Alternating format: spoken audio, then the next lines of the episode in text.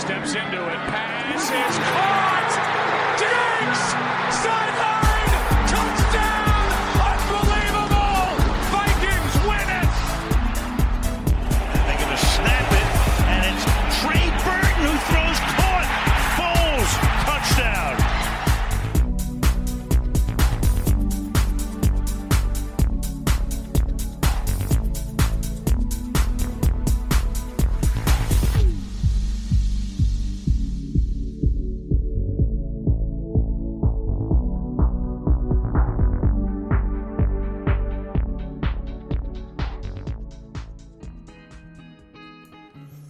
Eccoci, terza puntata di Red Flag. È dura, oggi è dura andare in onda.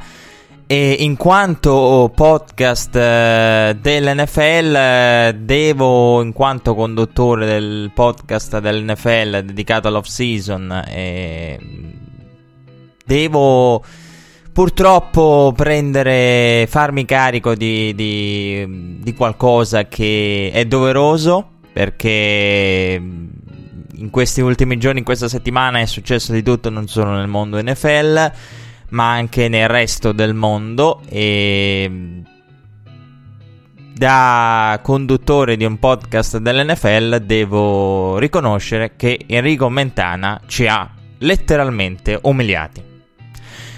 Enrico ci hai umiliati e la tua freschezza alla dodicesima ora e mezzo di diretta prima di interrompere tre ore, poi ripartire per altre sei. Davvero maratoneta? È una freschezza che molti di noi in 10, 20, 30 anni di sport americani non hanno mai raggiunto.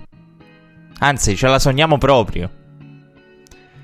Dopo nottate di. Dopo anni e anni di allenamento tra nottate NBA, nottate NFL, nottate MLB, college basket, college football, Super Bowl, divisional round, championship round, wildcard round, chi più ne ha più ne metta.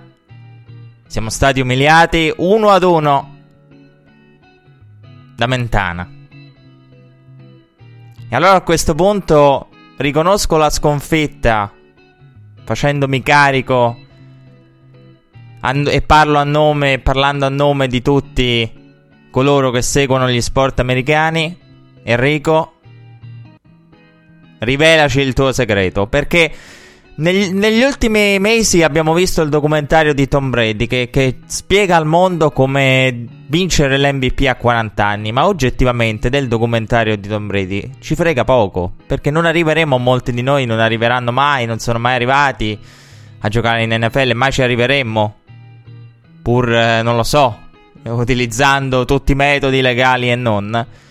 E men che meno a giocare a 40 anni e vincere l'MVP. Quindi non ci interessa e ci spiega un qualcosa che, che, che non serve a niente. Enrico, su Facebook, per favore, rivelaci il tuo segreto. Il documentario. Mentana contro il tempo. Questo è il documentario che vuole la gente. La gente, il popolo degli sport americani vuole sapere. Vuole sapere come si fa ad essere così freschi. Come si può essere così freschi dopo aver seguito e raccontato una nottata di sport americani? Come si fa a essere così freschi per andare al lavoro, eh, andare a scuola, a seconda di, di, di quello che ognuno di voi fa? Ha umiliato tra l'altro Mentana Rich Eisen perché la maratona non ha niente a che vedere con le 40 yard che ha corso Rich Eisen o ha provato a correre Roger Godell. E non solo, ha anche riscritto termine, i termini e i confini della follia. Perché se pensavate che seguire un draft NFL integralmente fosse una cosa da folli, beh, siete stati di nuovo sconfitti anche in questo campo. Perché non, nien- non è così folle, evidentemente. Quindi i confini e i termini della follia sono stati riscritti. Adesso, a parte tutto, ehm, a forza di rimandare argomenti, qui noi rischiamo seriamente di finire con una maratona. E anzi, in realtà c'è uno scenario che porterebbe automaticamente alla maratona, che è qualcosa di clamoroso all'interno dei Patriots. In quel caso, la maratona la faremmo anche noi. E abbiamo una rassegna stampa ricchissima. Quindi nonostante la, la, la sconfitta che riconosciamo e accettiamo, eh, dovremo riprepararci tutti al meglio per, eh, per, eh, perché non è possibile essere umiliati così, però in questo momento non possiamo fare altro che riconoscere. La sconfitta, rassegna stampa ricchissima quella di oggi, molto molto ricca e mm, con tanti argomenti. E cominciamo da una notizia triste, eh, perché Jim Kelly ha annunciato che il cancro alla bocca è tornato e lui che era stato aveva combattuto la malattia nel 2013 vincendo la prima battaglia e l'Hall Famer ovviamente ex quarterback dei Bills, ha dichiarato che è pronto a combattere di nuovo, a scendere di nuovo in campo per vincere nuovamente sulla malattia. Ovviamente in bocca al lupo di pronta guarigione e per questa battaglia che dovrà combattere Jim Kelly. I protagonisti, i protagonisti soliti, Jerry Jones, Odell Beckham Jr., Jerry Jones che è pronto a fare ricorso e non ha parlato al combine. Eh, l'atteggiamento di Jerry Jones eh, che ha portato poi a eh, tutto quello che abbiamo raccontato nella precedente puntata, ovvero ai 2 milioni di, di spese, 2 milioni di dollari di rimborsi chiesti da Roger Godell, non è altro che eh, generato dall'atteggiamento di Jerry Jones nei confronti della eh, sospensione di Ezekiel Elliott perché anche la sua presa di posizione contro Roger Godella, che non è piaciuta agli altri owner, era una vera e propria ripicca. Quindi, in un certo senso, Jerry Jones ha delle responsabilità eh, dirette. Però ha comunque detto che farà ricorso. Una cosa che ho notato è che e che notiamo da sempre in realtà è che nonostante il Super Bowl vinto dagli Eagles, noi siamo qui a parlare di Jerry Jones, è verissimo. È verissimo e... ed è un qualcosa che accade sistematicamente perché i Cowboys riescono veramente a conquistarsi grazie a Jerry Jones le, le prime pagine a prescindere dai risultati, anche se una squadra interna alla propria division come Philadelphia in realtà è la vincitrice del Super Bowl. Però i Cowboys hanno avuto due delle tre e tre delle quattro e quattro delle sei, scusate, partite più seguite della stagione. Poi se vi ricordate lo scorso anno ad inizio season si parlava di ascolti e anche Roger Godell ne aveva parlato a proposito della famosa partita del division round tra Dallas e Green Bay, quella partita che aveva battuto le precedenti NBA Finals. E questo per collocare eh, l'NFL. Si parla di ascolti e poi magari arriverà un momento nel percorso dell'off season in cui si faranno i conti e di solito mediamente è quando arriva il calendario nuovo. E lì si comincia a pensare quali potrebbero essere le partite più seguite, quali sono le precedenti. Però eh, quando si parla di ascolti, i Cowboys sono in testa nonostante mm, magari siano privi di Ezekiel Elliott, perché poi 4 delle 6 eh, lì dentro c'erano anche partite senza Ezekiel Elliott. Però sui, sugli ascolti dell'NFL c'è tanto da dire perché si cita quella partita a Dallas con eh, la vittoria di Green Bay, quel divisional round, però l'NFL non riesce, secondo gli esperti eh, di ascolti, gli esperti di marketing, a, e questo è un po' il pensiero comune, a capitalizzare un'era che effettivamente è produttiva. Quindi se l'NFL fa comunque tanti ascolti, questi ascolti non sono abbastanza per quella che dovrebbe essere l'era, un'era che viene da, abbiamo visto, 51 e 52, due tra i migliori Super Bowl di sempre. Comunque questo è un discorso che sicuramente tornerà e quando poi si il, si farà un po' il punto su, sugli ascolti sulla nuova stagione perché poi insomma ci si mette lì a, a guardare le cifre, a, a cercare di eh, immaginare quello che potrebbe succedere l'anno dopo e chi potrebbe avere ascolti. Poi c'è la divisione no, del prime time. Quindi tornerà sicuramente questo discorso che è molto interessante cercare poi di, di riaffrontare. Mm, Jerry Jones che è praticamente un, un owner uh, fantastico. Io, io, più guardo Jerry Jones, più lo studio e, e più me ne innamoro per certi versi. Eh, non so quanto ne siano innamorati. È un rapporto di amore e odio quello tra, tra, Jerry Jones, tra i tifosi dei Cowboys e Jerry Jones. Perché è un owner totalmente diverso da un Kraft. Totalmente diverso da, da un Robert Kraft. Eh, che, che, che, può essere veramente letto in tutti i modi. Perché uno potrebbe dire. Eh, ok, Hall of Famer, eh, vincitore eh, i grandi Cowboys di Troy Aikman. Poi però vai a vedere e tolta l'era Jimmy Johnson, Barry Switzer, c'è tanta mediocrità ne- nei record de- di Dallas. E però fa- resta comunque il fatturato con un team che fattura centinaia e centinaia di milioni, rimane ai vertici a prescindere da, dai risultati per quanto riguarda gli ascolti.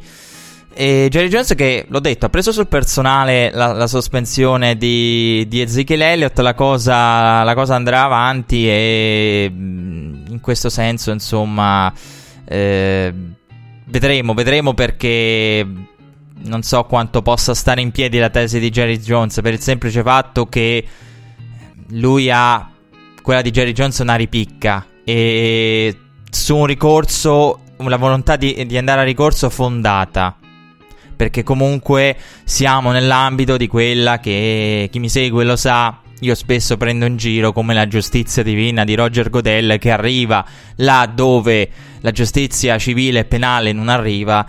E, quindi mh, la giustizia divina di Roger Godel che ha le sue leggi ed è un, è un qualcosa che spesso ti, ti spinge a ricorso. Eh, però i, i modi di, di, Jerry Jones secondo me sono stati parzialmente sbagliati e forse poteva anche gestirla meglio, ecco la questione. Però non è che si fa problemi Jerry Jones a fare qualcosa di, di clamoroso che finisce sulle prime pagine come opporsi e mettersi tutti contro, eh, andare contro il, il rinnovo di Roger Godel. Comunque, ho citato Jerry Jones Dobbiamo ovviamente citare Odell Beckham Jr. che ha dichiarato nelle interviste che vuole essere il giocatore più pagato all'interno del mondo del football americano. No, avete capito proprio bene, ha detto giocatore, non ricevitore. Non accadrà mai con un ricevitore.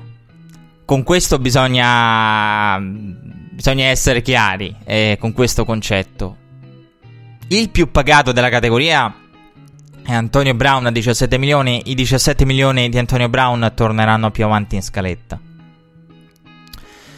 OBJ, eh, OBJ vorrebbe un uh, valore medio attorno al 20. La sua idea è che la prima cifra sia il, sia il 2.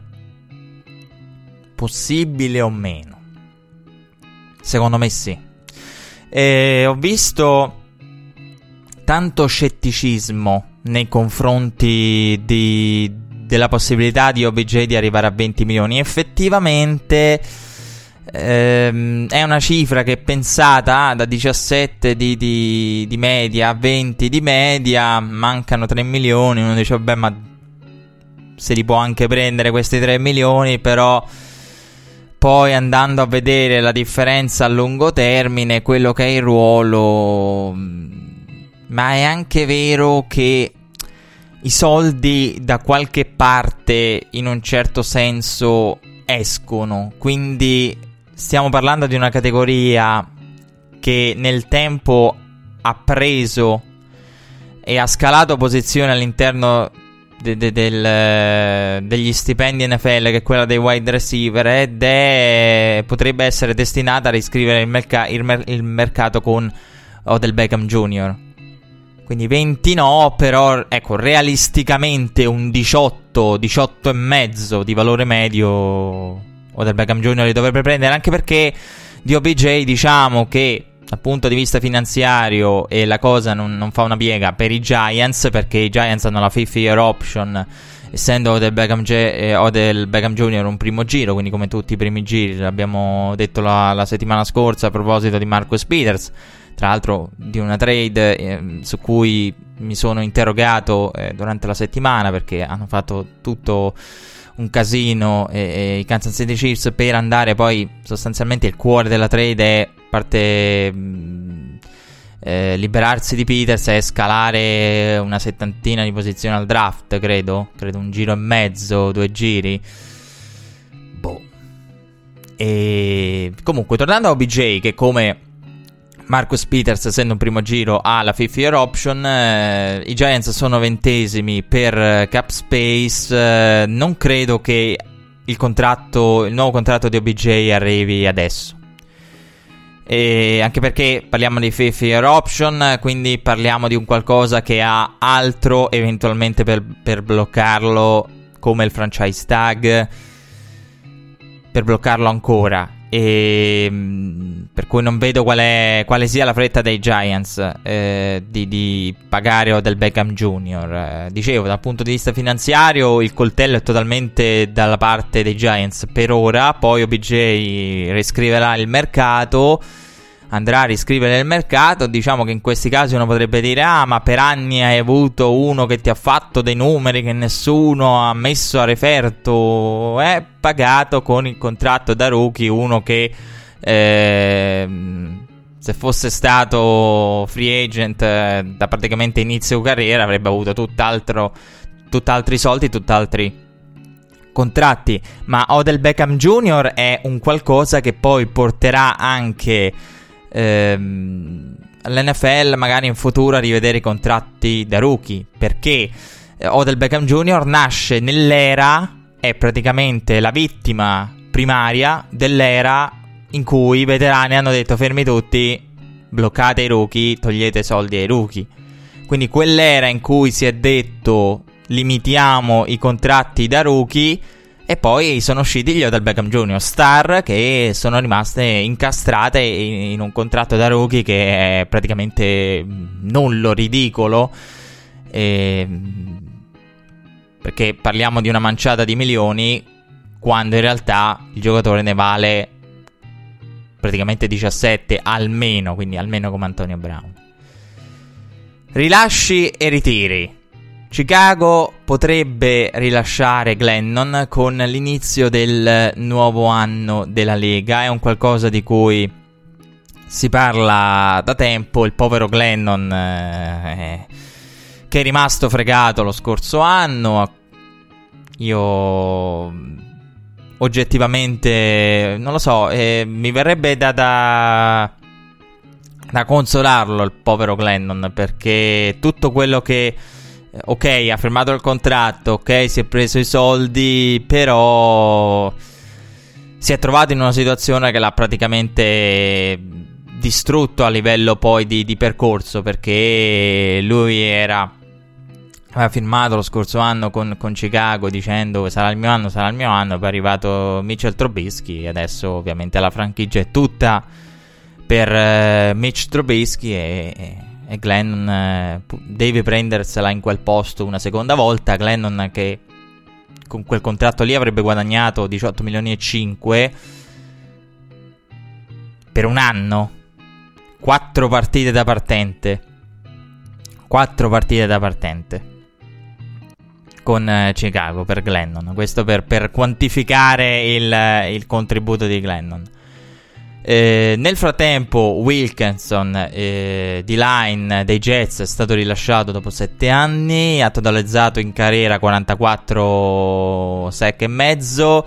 Eh, non è una decisione disciplinare, ma di business. Parliamo di un giocatore con praticamente 20 milioni. E ehm, di, avevo letto proprio poco fa eh, che mm, sembra vicino a diverse squadre, tra cui Green Bay. Vedremo poi come evolverà tutto. Una costante della, della puntata di oggi, ragazzi miei, è che nel momento in cui oggi eh, registriamo in contemporanea praticamente con la deadline del franchise tag.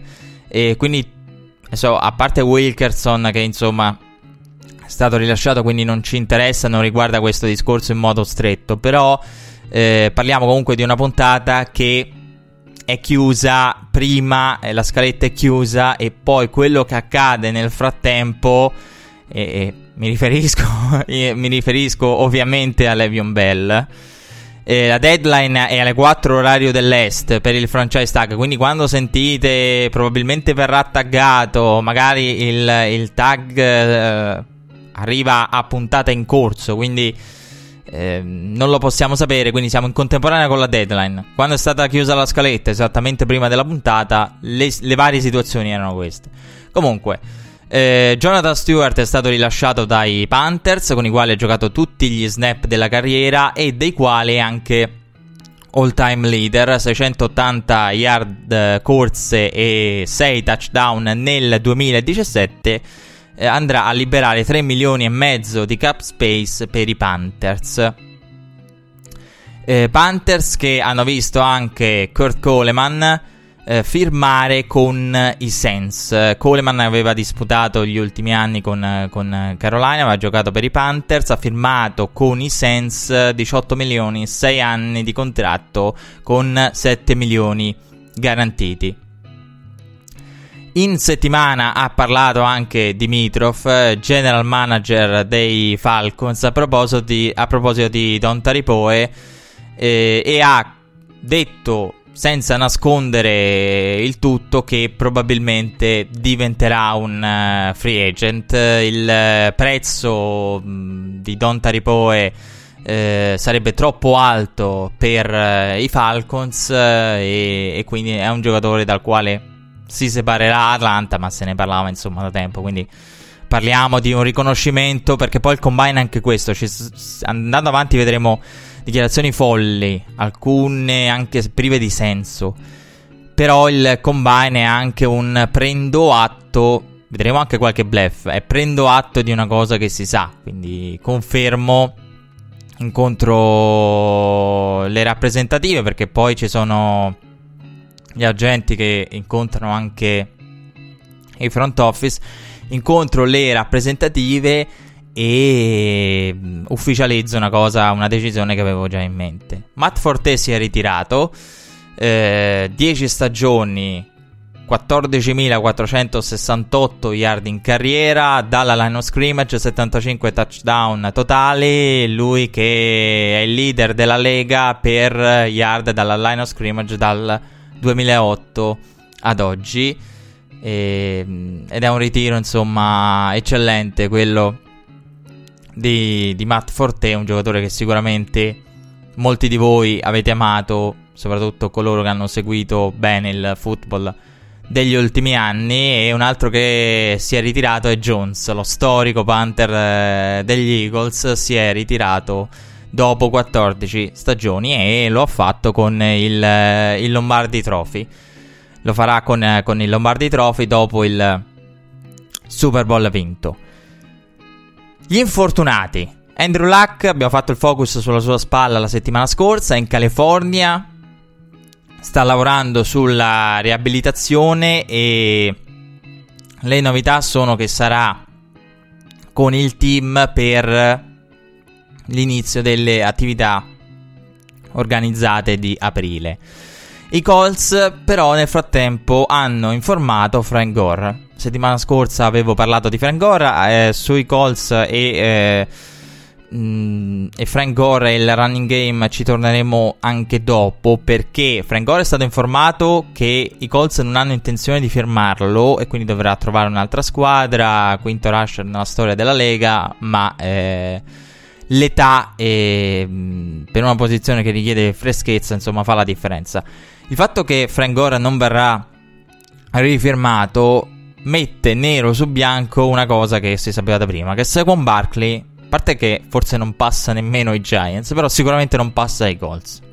Questa è una mossa che eh, a, a, questo punto rende i Colts a maggior ragione una squadra competitiva sul mercato running back eh, con Saquon Barkley pronta ad arrivare, del quale parleremo dopo nel combine, perché ha fatto qualcosa di, di fenomenale.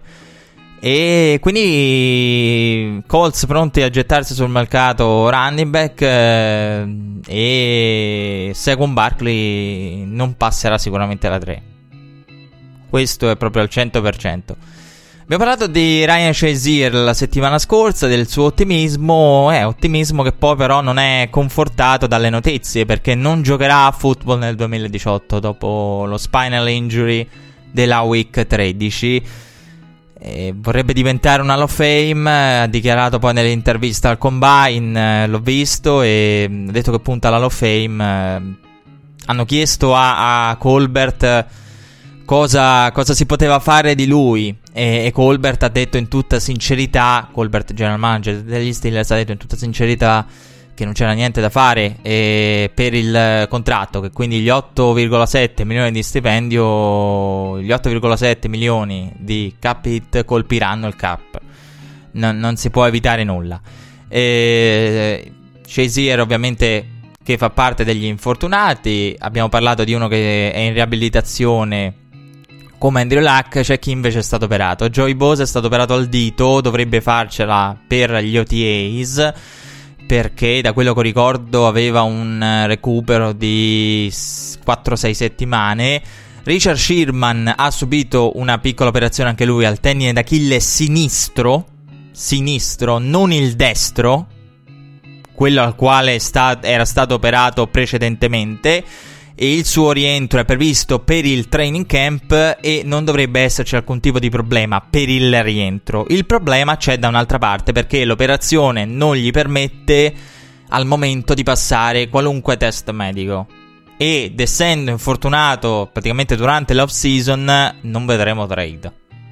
Richard Sherman è completamente fuori dal discorso trade. L'avevo menzionato sette giorni fa assieme ad Air Thomas e, e Dyer Thomas e ehm, con Sheldon Richardson, insomma, una situazione ancora in evoluzione.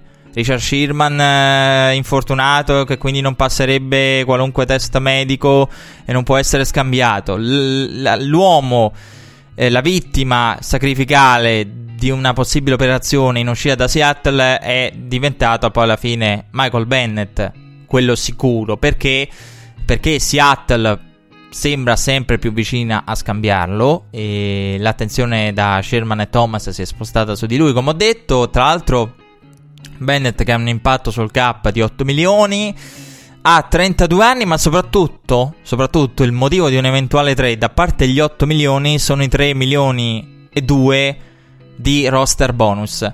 E il roster bonus eh, è qualcosa che torna in modo ricorrente in questi giorni perché non vuoi pagare un giocatore eh, che magari ti trovi a che vuoi scambiare o che vuoi ehm, che ha tanto cap hit non vuoi cerchi di, di, di, di, muoverti in modo da evitare il, il roster bonus. Abbiamo visto anche nelle settimane scorse con qualche mossa qua e là. Il roster bonus è una tegola che incombe sul cap non indifferente.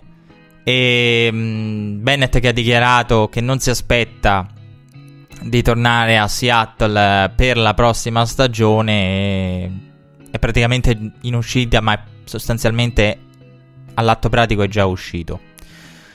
Le trattative, le trattative che sono nate al combine, il combine che è l'occasione di incontrarsi per i general manager la, la notizia, diciamo, della settimana a livello di eh, trattative non ce ne vogliano tutti i giocatori che abbiamo nominato, non ce ne voglia Michael Bennett, eh, è quella che ha visto protagonista l'intervista e le dichiarazioni di John Dorsey.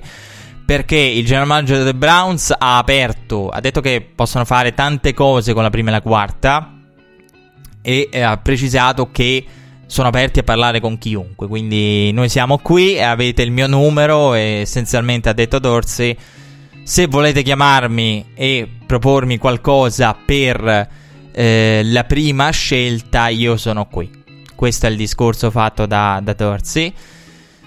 E ehm, poi la situazione è un po' cambiata perché poi sono uscite le voci su Saquon Barkley e Baker Mayfield, avete capito bene alla 4, eh, ma poi ci arriveremo quando parleremo del combine. Fatto sta che Dorsey rimane comunque aperto. Eh, lui che come general manager di Kansas City ha fatto ottime cose, ottime scelte, tra cui Marcus Peters. Perché Marcus Peters assieme a Travis Kelsey e Tyreek Hill sono giocatori scelti da Dorsey e tra l'altro ha una certa storia con giocatori che hanno problemi fuori dal campo. Perché parliamo di giocatori che hanno i relativi problemi all'interno di, di Kansas City ed è una delle, delle cose che, di cui si è... che io non ho citato la settimana scorsa perché mi sono dimenticato, insomma alla fine mi sono concentrato sull'aspetto salariale, eh, però eh, e, e, di rapporto umano tra Peters, Reed e la proprietà. Ma all'atto pratico parliamo di una squadra con tanti giocatori problematici. Perché a, a, a quelli citati dobbiamo, dobbiamo, aggiungere anche Carimant. Per cui, cioè, non è, non è proprio la, la pecora nera in un gregge bianco. Marcus Peters non era la pecora nera nel gregge bianco immacolato. Eh, I Browns hanno dra- draftato tanti quarterback, eh, steccando completamente le possibilità di draftare Carson Wentz eh, e Deshaun Watson. Quest'anno non c'è l'indiscusso quarterback. Per certi nemmeno lo scorso anno, per me c'è sempre stato Deshaun Watson. E poi che qualcuno eh, in quel caso voleva, volesse vedere qualcosa di diverso e si è guardato altrove perché eh, poi iniziano anche i trend in, in questi casi. Eh, uno che comincia a guardare dall'altra parte, ah, ma anche quello di quarterback, tutti che si spostano, no? Eh, a, livello, a, livello, figurato. quindi succedono di queste cose, però per me eh, un quarterback sopra gli altri lo scorso anno c'era. Sicuramente sopra gli altri maggiormente rispetto a quanto accadrà in questo draft. E ci sono tanti quarterback che possono interessare. La trade up diventerà da, da, da, da tant- dipenderà da tante cose. Da, cosa uno si aspetta possa fare l'altro. E Browns che con la prima sono molto vicini a Saquon Barkley, che potrebbe diventare a quel punto il eh, primo running back selezionato con la prima scelta dal 95 ad oggi. Dicevo, eh, le voci a fine combine menzionavano anche May- Baker Mayfield con la quarta. E Baker Mayfield con la quarta sarebbe un'enorme, enorme, enorme sorpresa calcolando che era dato da molti mock, dalla maggioranza dei mock, come minimo quarto. C'era qualcuno che addirittura lo metteva al, al confine ultimo della top 5. Quindi sarei curioso di capire se veramente la prima scelta dei Browns sarebbe al momento Second Barkley e sempre che non sia un bluff. Perché attenzione, Second Barkley, la voce su Second Barkley che è uscita in modo prepotente, quella su Baker Mayfield è uscita a margine. Si narra che Baker Mayfield alla 4 potrebbe andare ai Browns. Ma quella su Second Barkley è stata la vera voce insistente. Potrebbe anche essere un bluff.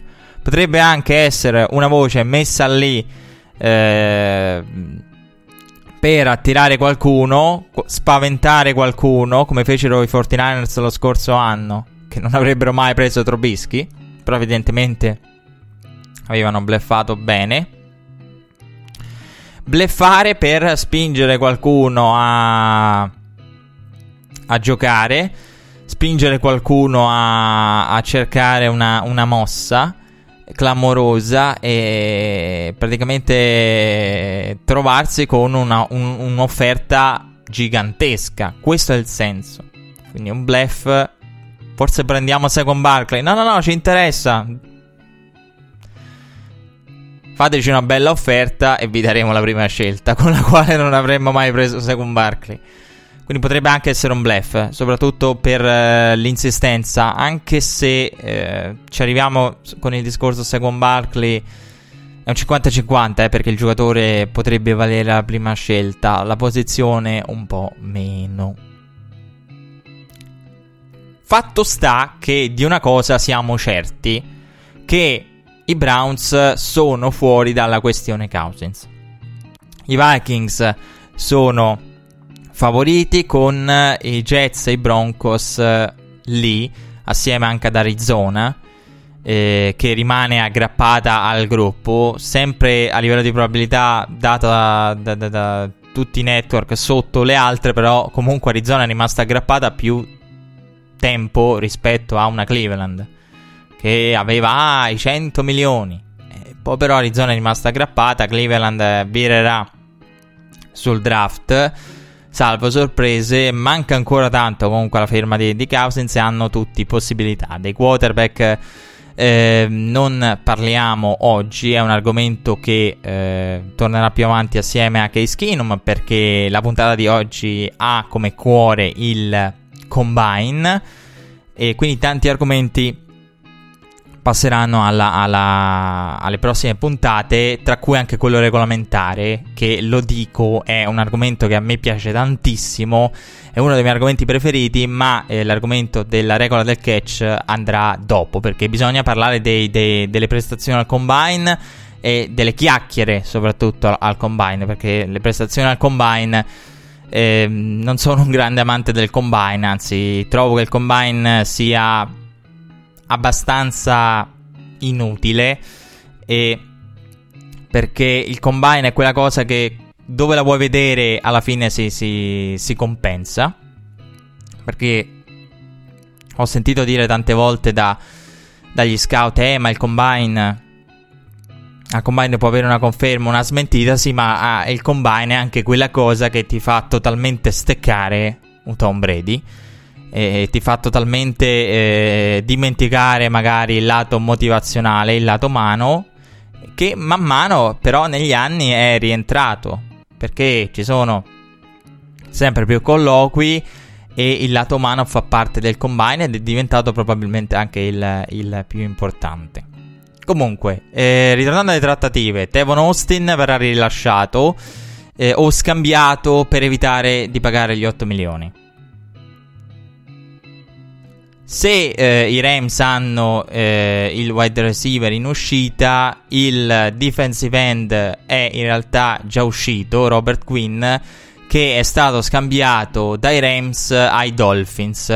Eh, Quinn che era stato convocato al Pro Bowl, 57,5 sec dal 2012, ottava posizione in NFL eh, per un quarto giro e uno scambio di scelte al sesto. Eh, Quinn che è un giocatore che è stato spesso infortunato, il suo impatto sulla salary cap sarebbe di 12 milioni, eh, sarebbe stato di 12 milioni e 4, troppo per i Rams, Rams che hanno cercato eh, in tutti i modi tra l'altro di inserire Quinn nella, nella trade eh, di Marcus Peters. E volevano liberarsene ma Kansas City non l'ha voluto.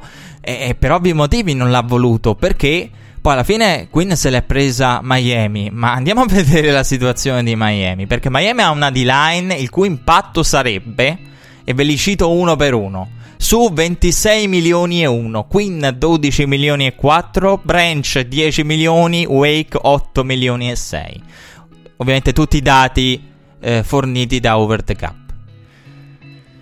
Con una li- eh, D-line così capite voi perché settimane fa erano uscite anche voci tipo Domakasu in uscita e una rebuilding totale. Poi, insomma, si sono resi conto che il giocatore è troppo importante. Che è praticamente eh, uno dei leader all'interno degli spogliatori NFL migliori. Perché dei leader, con, dei giocatori con quella personalità, quel carattere, quel contributo nello spogliatoio non ci sono. Però le cifre sono quelle che sono. Ha parlato anche John Elway al combine, ha detto che vuole tenere Manuel Sanders, per fortuna io ne avevo detto la settimana scorsa e pagate questi 10 milioni perché se volete rimanere nel discorso Cousins cari Broncos, dovete tenere assolutamente Emmanuel Sanders e anzi tenerlo come fattore. Eh, non solo Sanders verrà tenuto e verrà tenuto anche Demarius Thomas con eh, l'opzione. Verrà esercitata l'opzione su di lui. Broncos che potrebbero acquisire ehm, tra le varie posizioni anche un uh, Sua Craven perché era uscita questa notizia.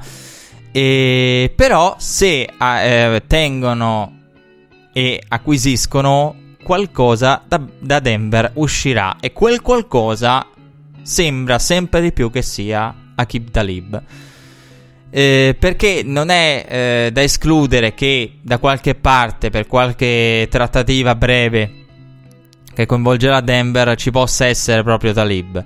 34 eh, intercetti dal 2008 ad oggi, è il leader tra i giocatori in attività, però ci sono 11 milioni di peso sul cap da liberare.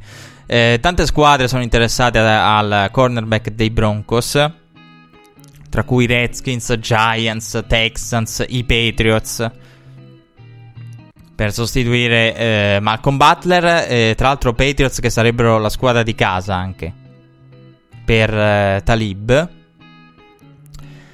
e diciamo che il filo logico all'interno dei Broncos è chiaro perché Talib ha un peso di 10 milioni, Sanders sembrava in uscita, 1 più 1 fa 2, tieni 10 milioni da una parte, ti devi liberare di 10 milioni dall'altra, di 11 per la precisione, to'.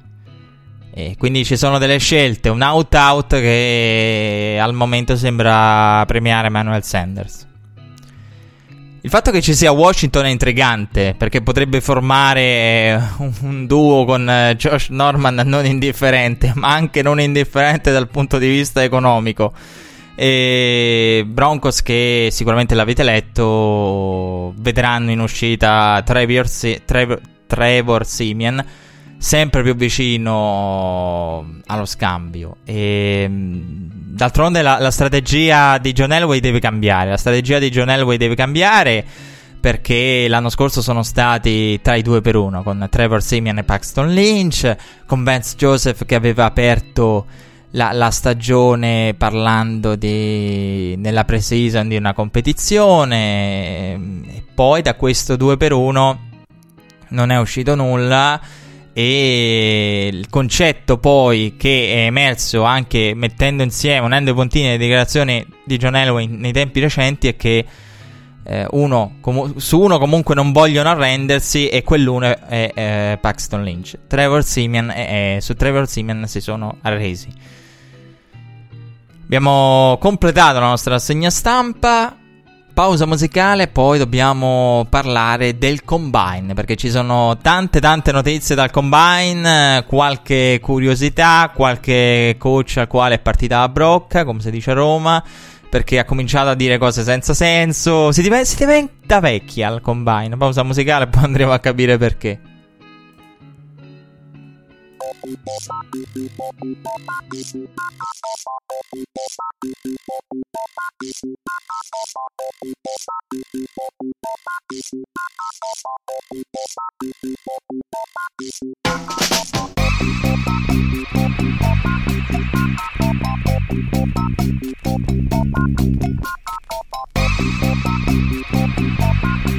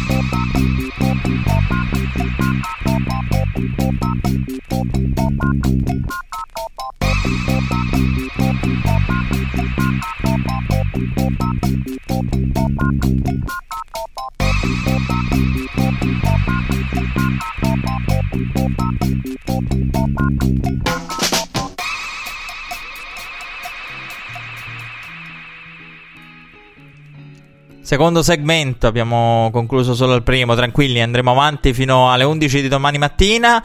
E beh, oddio, di questo passo non ci andiamo molto lontani. E potremmo lanciare la maratona, hashtag marato- maratona red flag eh, per la deadline del, del franchise tag. E comunque, eh, parliamo del combine. Parliamo del combine. Eh, ho aperto la puntata con una notizia triste e, e, devo aprire anche la parte sul combine con una notizia triste. Perché a Maris Hurst è stato diagnosticato un problema al cuore. Ovviamente è una notizia che eh, tocca direttamente tutti gli appassionati di football, a maggior ragione quelli italiani, proprio perché eh, siamo reduci da un uh, weekend sportivo che ha visto la scomparsa del capitano della Fiorentina Story. Eh, purtroppo eh, esistono le fatalità, come hanno detto molti medici, e mh, nonostante gli atleti siano seguiti da, da, da grandi medici e seguiti come praticamente nessuno è seguito, capita che può uscire il problema di salute che non è stato trovato o che comunque non si possa fare nulla per evitare la, la fatalità. E, quindi è, sono storie che al combine si sentono e si sentono anche a livello professionistico negli altri sport. E quindi un in bocca al lupo a Maris, Maris Hurst. Second Barkley Secondo Barkley ha dominato tutto quello che c'era da dominare, si è mangiato tutto quello che c'era da mangiare sul piatto, il buffet del, del combine, con lo Steve Farm ha spostato tutti e si è praticamente divorato tutto quello che c'era da divorarsi, meritatamente, meritatamente. Eh, ha totalizzato 29 in panca, migliore tra i running back in panca, dove ha deluso totalmente Orlando Brown e di solito a me non interessano i numeri, però quello di Orlando Brown mi ha colpito perché eh, per un offensive lineman fare 14, un numero che peserà su di lui parecchio, un numero veramente pessimo e che verrà accompagnato da, da dubbi sulle sue motivazioni, la sua etica di lavoro, perché è arrivato totalmente impreparato e perché eh, 14 siamo proprio praticamente la metà di se- meno della metà di quanto fatto da Second Barkley. Parliamo di, di un giocatore di linea eh, tra eh, nella top 5 del proprio ruolo, della propria categoria. 14 siamo a numeri che tanti diciamo non atleti professionisti potrebbero riuscire a totalizzare. Siamo proprio a, a, a qualcosa di, di, insufficiente in generale, a maggior ragione se si pensa agli uomini di linea. Eh, tra l'altro in panca c'è stata anche la raccolta fondi di Brandon Smith che ha totalizzato 35, ha raccolto 3.000 dollari eh, per l'autismo. Eh, grazie al sito creato per le donazioni. È bello che insomma ci sia anche chi ha accolto, sia riuscito a cogliere il combine come occasione per una raccolta fondi, oltre ovviamente a Rich Eisen che ha corso le 40 yard eh, per St. Jude, il eh, St. Jude Children Research Hospital. eh, all'interno del, delle iniziative dell'NFL Play 60, che insomma vediamo frequentemente anche con dei bambini, insomma, per eh, battersi affinché i bambini possano avere la possibilità di, di muoversi, di giocare, eh, di allenarsi per un'ora al giorno. E quindi è una costante ormai la, la corsa di, le, delle 40 yard di Rich Eisen. E oltre a questo ci sono state tante iniziative, tra cui quella di Brennan Smith. Il programma del Combine ha visto venerdì gli uomini di linea running back, sabato eh, praticamente ricevitori e quarterback, con quarterback, wide receiver e tight end, domenica eh, sono scesi in campo eh, i giocatori di linea difensivi, i linebacker e lunedì hanno chiuso i defensive back. Eh, Second Barkley dopo la, la, la, la, sua straordinaria prestazione, perché Second Barkley ha fatto 4,40 sulle 40, 41 di salto verticale, 29 in panca. Più di Thomas in panca, più veloce di Esther sul drill delle 10 yard, più veloce di Deshaun Jackson sulle 40 e ha saltato più in alto di Julio Jones. Cioè, praticamente, eh, riassumendo, io non riuscivo a trovare un modo per riassumerlo eh, in puntata. Poi mi hanno aiutato quelli del settimanale sportivo, dell'inserto sportivo del New York Post, perché la prima pagina recitava più forte di un tackle, più forte di uno sprinter e più veloce di uno sprinter e salta più in alto di tutti. Ecco, mi hanno semplificato il lavoro. Parliamo della... di un giocatore che ha fatto qualcosa di pazzesco. In panca un uomo di linea, un... la velocità di un ricevitore puro, di uno sprinter sulle 40 yard e nello stretto la, la, l'agilità di un Esther. Cioè, e salta più in alto di Julio Jones. Quello che ha fatto è pazzesco. A livello, a livello. Adesso, per quanto possiate essere come me, quindi quelli del. Vabbè, ditemi cosa hanno fatto alla fine. Perché col cavolo che mi metterei mai a guardare una cosa del genere. Cioè, io sono tra quelli che al massimo danno una sbirciata per curiosità o perché il, magari sono intrigati dalle storie del combine e poi dai numeri clamorosi. Perché secondo me il combine è anche questo, cioè non è, eh, oltre ad essere una verifica di quello che vedo eh, on tape, eh, poi lo, lo cerco nella, nella, realtà. E volevo dire una cosa. Che, che, penso e che mi porto dietro da tempo, mi devo liberare di, di, di questo peso. Che eh, il combine viene smentito. Allora, se siete, se siete poco amanti del combine, la chiave per eh, smontare il combine ve la do io. I trivia. Fate i trivia, i quiz sulle prestazioni al combine e scoprirete che tutti i giocatori che avete creduto veloci sono lenti e molti di quelli che avete creduto lenti in realtà sono veloci. Questo perché la football speed quando è che un giocatore corre full speed, scusate, è, in campo? praticamente mai. Quindi la football speed è diversa dalla speed, dalla velocità del, della pista. E quindi i trivia sono quella cosa che ti fanno dire... Mm, non è che con questi numeri si abbia un, da soli un'idea chiara e, e quindi combine questo. Però è comunque vede- interessante vedere che poi ci sono quei numeri tipo eh, Orlando Brown, che sono numeri che comunque la differenza la fanno e, e, e al draft vanno a, a, generare una red flag clamorosa. Parliamo proprio di, di, di, di numeri clamorosi. Quindi il senso ultimo è che Second Barkley ha dimostrato di essere un giocatore pazzesco. E caratterialmente, se avete modo di sentire avete avuto modo di, di, seguirlo al college, di sentirlo parlare, di seguirlo negli ultimi mesi, con l'avvicinamento al draft NFL. È un giocatore che non ha red flag dal punto di vista eh, caratteriale. E parliamo di uno per dare un confine e collocarlo nella linea dello spazio, del tempo e dei running back soprattutto. Parliamo di uno che per molti analisti, molti analisti hanno espresso questo concetto Ah, negli ultimi anni avete visto, che ne so, Todd Gurley, Ezekiel Elliott, eh, Karim Hunt, Alvin Kamae, Ra- eh, Leonard Fournette, Christian McCaffrey, perfetto, questo è superiore a tutti. E il concetto espresso da alcuni è così. Poi, insomma, si può eh, dubitare di Ezekiel Elliott, perché Ezekiel Elliott aveva una cassetta sicuramente migliore anche a livello statistico se è andato a confrontare i numeri aveva tutt'altro eh, Ezekiel Elliott a Ohio State rispetto a quanto fatto con Penn State da Second Barkley e io allora mi sono domandato e la cosa a un certo punto mi spaventerebbe. Perché eh, da, da, da um, ipotetico general manager, ipotetico membro del front office, la cosa mi, vi giuro mi terrorizzerebbe. Perché tutti quelli che. Ok, uno dice, ok, è superiore a questi, ma tutti quelli che abbiamo nominato hanno tutti avuto un impatto, cioè nessuno di loro è stato un bust.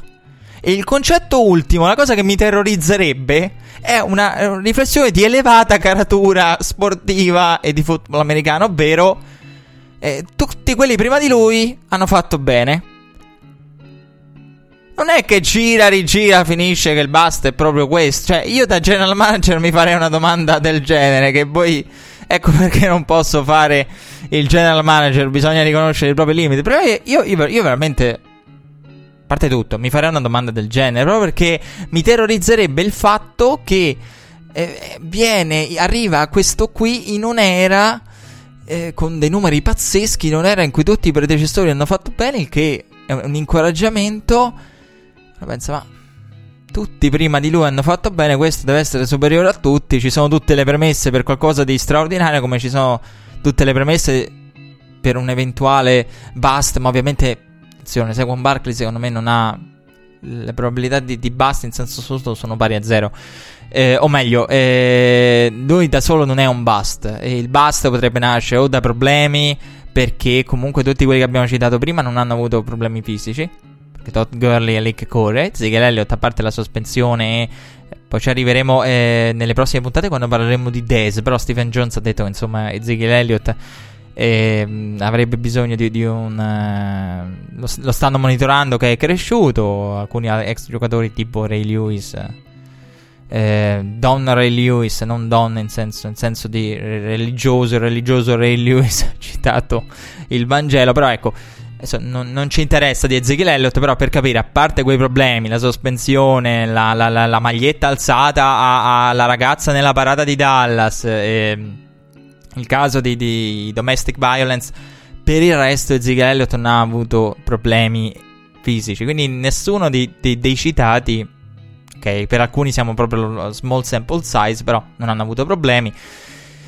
E, e quindi che è incoraggiante Saquon Barkley non potrebbe essere un bust eh, da solo. Ho detto, ripeto, salvo coincidenze, salvo infortuni, potrebbe essere pericoloso eh, eh, e potrebbe diventare un bust se qualcuno si aspetta che un running back alla 1 faccia più di un quarterback, che il running back diventi praticamente il centro di una squadra e che venga abbandonato al suo destino senza linea. Quindi eh, in quel caso non saprei nemmeno se, se definirlo a quel punto un bust, un giocatore che non trova supporto, perché i running back devono avere supporto, quindi la, la, la paura eh, degli analisti e de, degli esperti di draft, che poi anche la mia, ehm, è quella che qualcuno lo prenda pensando che faccia i miracoli, che da solo, senza linea o senza un attacco capace di eh, generare timore a livello di passaggi lunghi possa fare miracoli. E quindi, eh, dov'è il trucco? Si potrebbe qua- chiedere qualcuno di Saquon Barkley perché il giocatore non ha red flag caratteriali. I numeri sono quelli che abbiamo citato. È tutto troppo perfetto. Dov'è, dov'è, il trucco? Per il momento il trucco non c'è. Quindi per il momento non ci sono segnali di, di, di trucco sotto, di, di sorpresona. Se eh, Saquon Barkley ha dominato la scena, lo ha fatto ancora più di lui Shaquem Griffin, defensive back di UCF, gemello di Shaquille, che gioca con i Seahawks, è arrivato a 20 in panca con una protesi. Shaquem Griffin, che eh, la storia penso l'abbiate letto ovunque, ha perso la mano sinistra quando aveva 4 anni per un problema alla nascita questo problema che eh, non è altro che la sindrome della banda amniotica e è stato protagonista al eh, Senior Bowl. Io l'ho visto al Senior Bowl e chi ha visto il Senior Bowl eh, e lo ha seguito al college si è innamorato di lui. Tra l'altro, seguito al college dove ha, ha, tenuto dei traguardi pazzeschi perché all'interno di questa classe di draft è uno dei giocatori con i traguardi a livello collegiale maggiori, individuali anche. Quindi, eh, parliamo di, di un giocatore che al college ha fatto cose straordinarie. E al Senior Bowl e ha fatto molto bene e ha impressionato un po' tutti. La sua storia è stata ricordata anche in quell'occasione. E c'era la giornalista di NFL Network che lo intervistava e, e poi è stato chiamato eh, per andare a giocare lo special team, uno snap di special team e lui non era pronto e, ed, è, ed, è, stato sostituito perché eh, era lì ancora a bordo campo. Tra l'altro eh, chi ha seguito il Senior Bowl o lo ha sberciato, eh, ricorderà che c'è stata per gran parte della, della diretta la discussione sugli invitati al combine e lui non era tra gli invitati al combine. Cioè Kim Griffin non era stato invitato al combine e ehm, poi è stato invitato al, al combine. Eh, non solo, la storia è molto particolare perché eh, nei primi a- quattro anni di vita aveva la mano a 4 anni la madre, e questa è una cosa che ho eh, trovato ieri, a 4 anni, perché la storia la conoscevo, però l'ho, l'ho riletta, ricercata e ho trovato altre cose che non sapevo. Che a 4 anni la madre lo vide in cucina che cercava di tagliarsi un dito. Perché la malattia ti eh, causa una malformazione e questa malformazione gli procurava dolore e praticamente eh, dolore e assenza di sensibilità e l'ho trovato in cucina a 4 anni che cercava di tagliarsi un dito. E in quel momento la famiglia ha deciso di eh, cercare di capire e quando ha saputo che ovviamente non c'era altra soluzione e che purtroppo non c'era altra soluzione ha optato per eh, l'amputazione. Quindi immaginate mm, il tutto è mo- molto forte da, dal punto di vista emotivo per, per lui e per la, per la famiglia. E non era stato invitato al, al Combine. E dopo su questo punto voglio tornare perché poi ci arriviamo. Eh, comunque, eh, Shaquem Griffin che ha totalizzato il giorno successivo il tempo più veloce sulle 40 yard per un linebacker dal 2003, vale a dire 4,38. Poi sono arrivati eh, i numeri nei giorni successivi, mm, i numeri migliori in assoluto del combine, perché è arrivato DJ Shark, wide receiver di LSU, che è stato più veloce eh, del, dei praticamente i primi giorni con 4.34. Vi ricordate il programma? No? C'erano i quarterback wide receiver, dopo eh, i giocatori di linea, difensivi e linebacker. Poi sono arrivati i eh, defensive back che hanno annientato il 4.34 perché DJ Shark è stato il più veloce, poi sono arrivati sia il compagno di squadra, è arrivato il compagno di squadra della SU Dante Jackson assieme a Nickerson e Ward e gli hanno tutti e tre rubato il posto e tutti e tre hanno concluso con 4 e 32 e tutti e tre hanno ottenuto delle prestazioni ottime a livello all time. Defensive back molto molto veloce, non manca la velocità ai defensive back di quest'anno. Tornando a Shaquem Griffin, lui aveva ha confessato nelle interviste che voleva battere il fratello. E c'è sempre stata questa competizione con il fratello e ci è riuscito perché il tempo è stato lo stesso, ma a parità di prestazione la vittoria va ovviamente a Shaquem Griffin per la posizione. Per la posizione. Quindi non c'è nemmeno bisogno di andare a eh, tirare dentro la, la storia, la malformazione. Per la posizione, a parità di tempo, vince Shaquem Griffin. E ha dichiarato di non sentirsi offeso qualora gli fosse chiesto di partire dallo special team.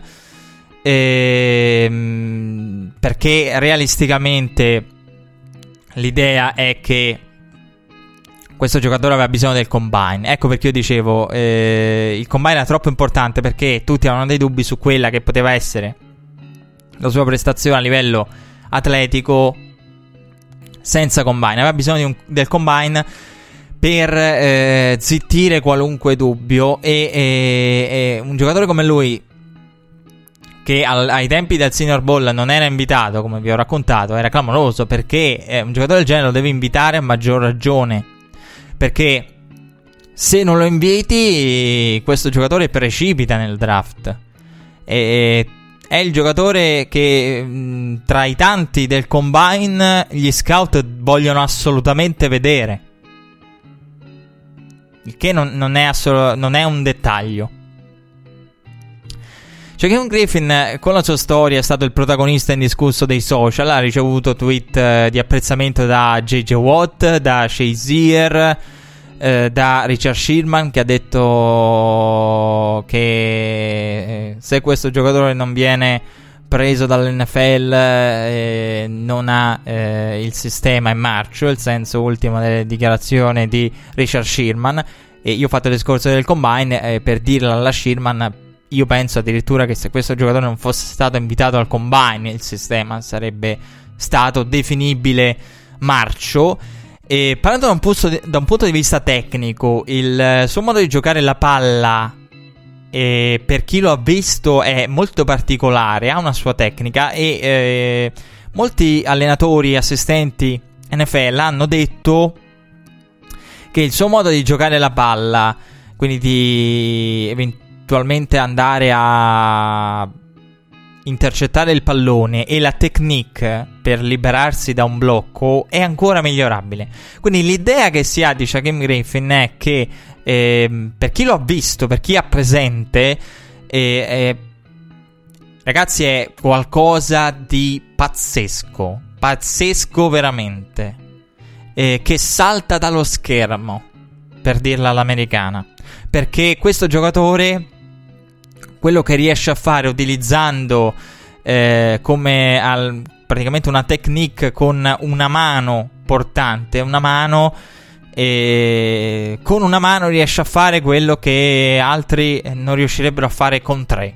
E è pazzesco e il fatto che i tecnici NFL abbiano detto che comunque c'è ancora margine, che dal punto di vista tecnico, nelle mani di un coach professionista, sotto la guida di un coach NFL, possa fare di più per rendere il problema e la malformazione e, e l'amputazione della mano ancora meno influente, qualcosa di veramente bello.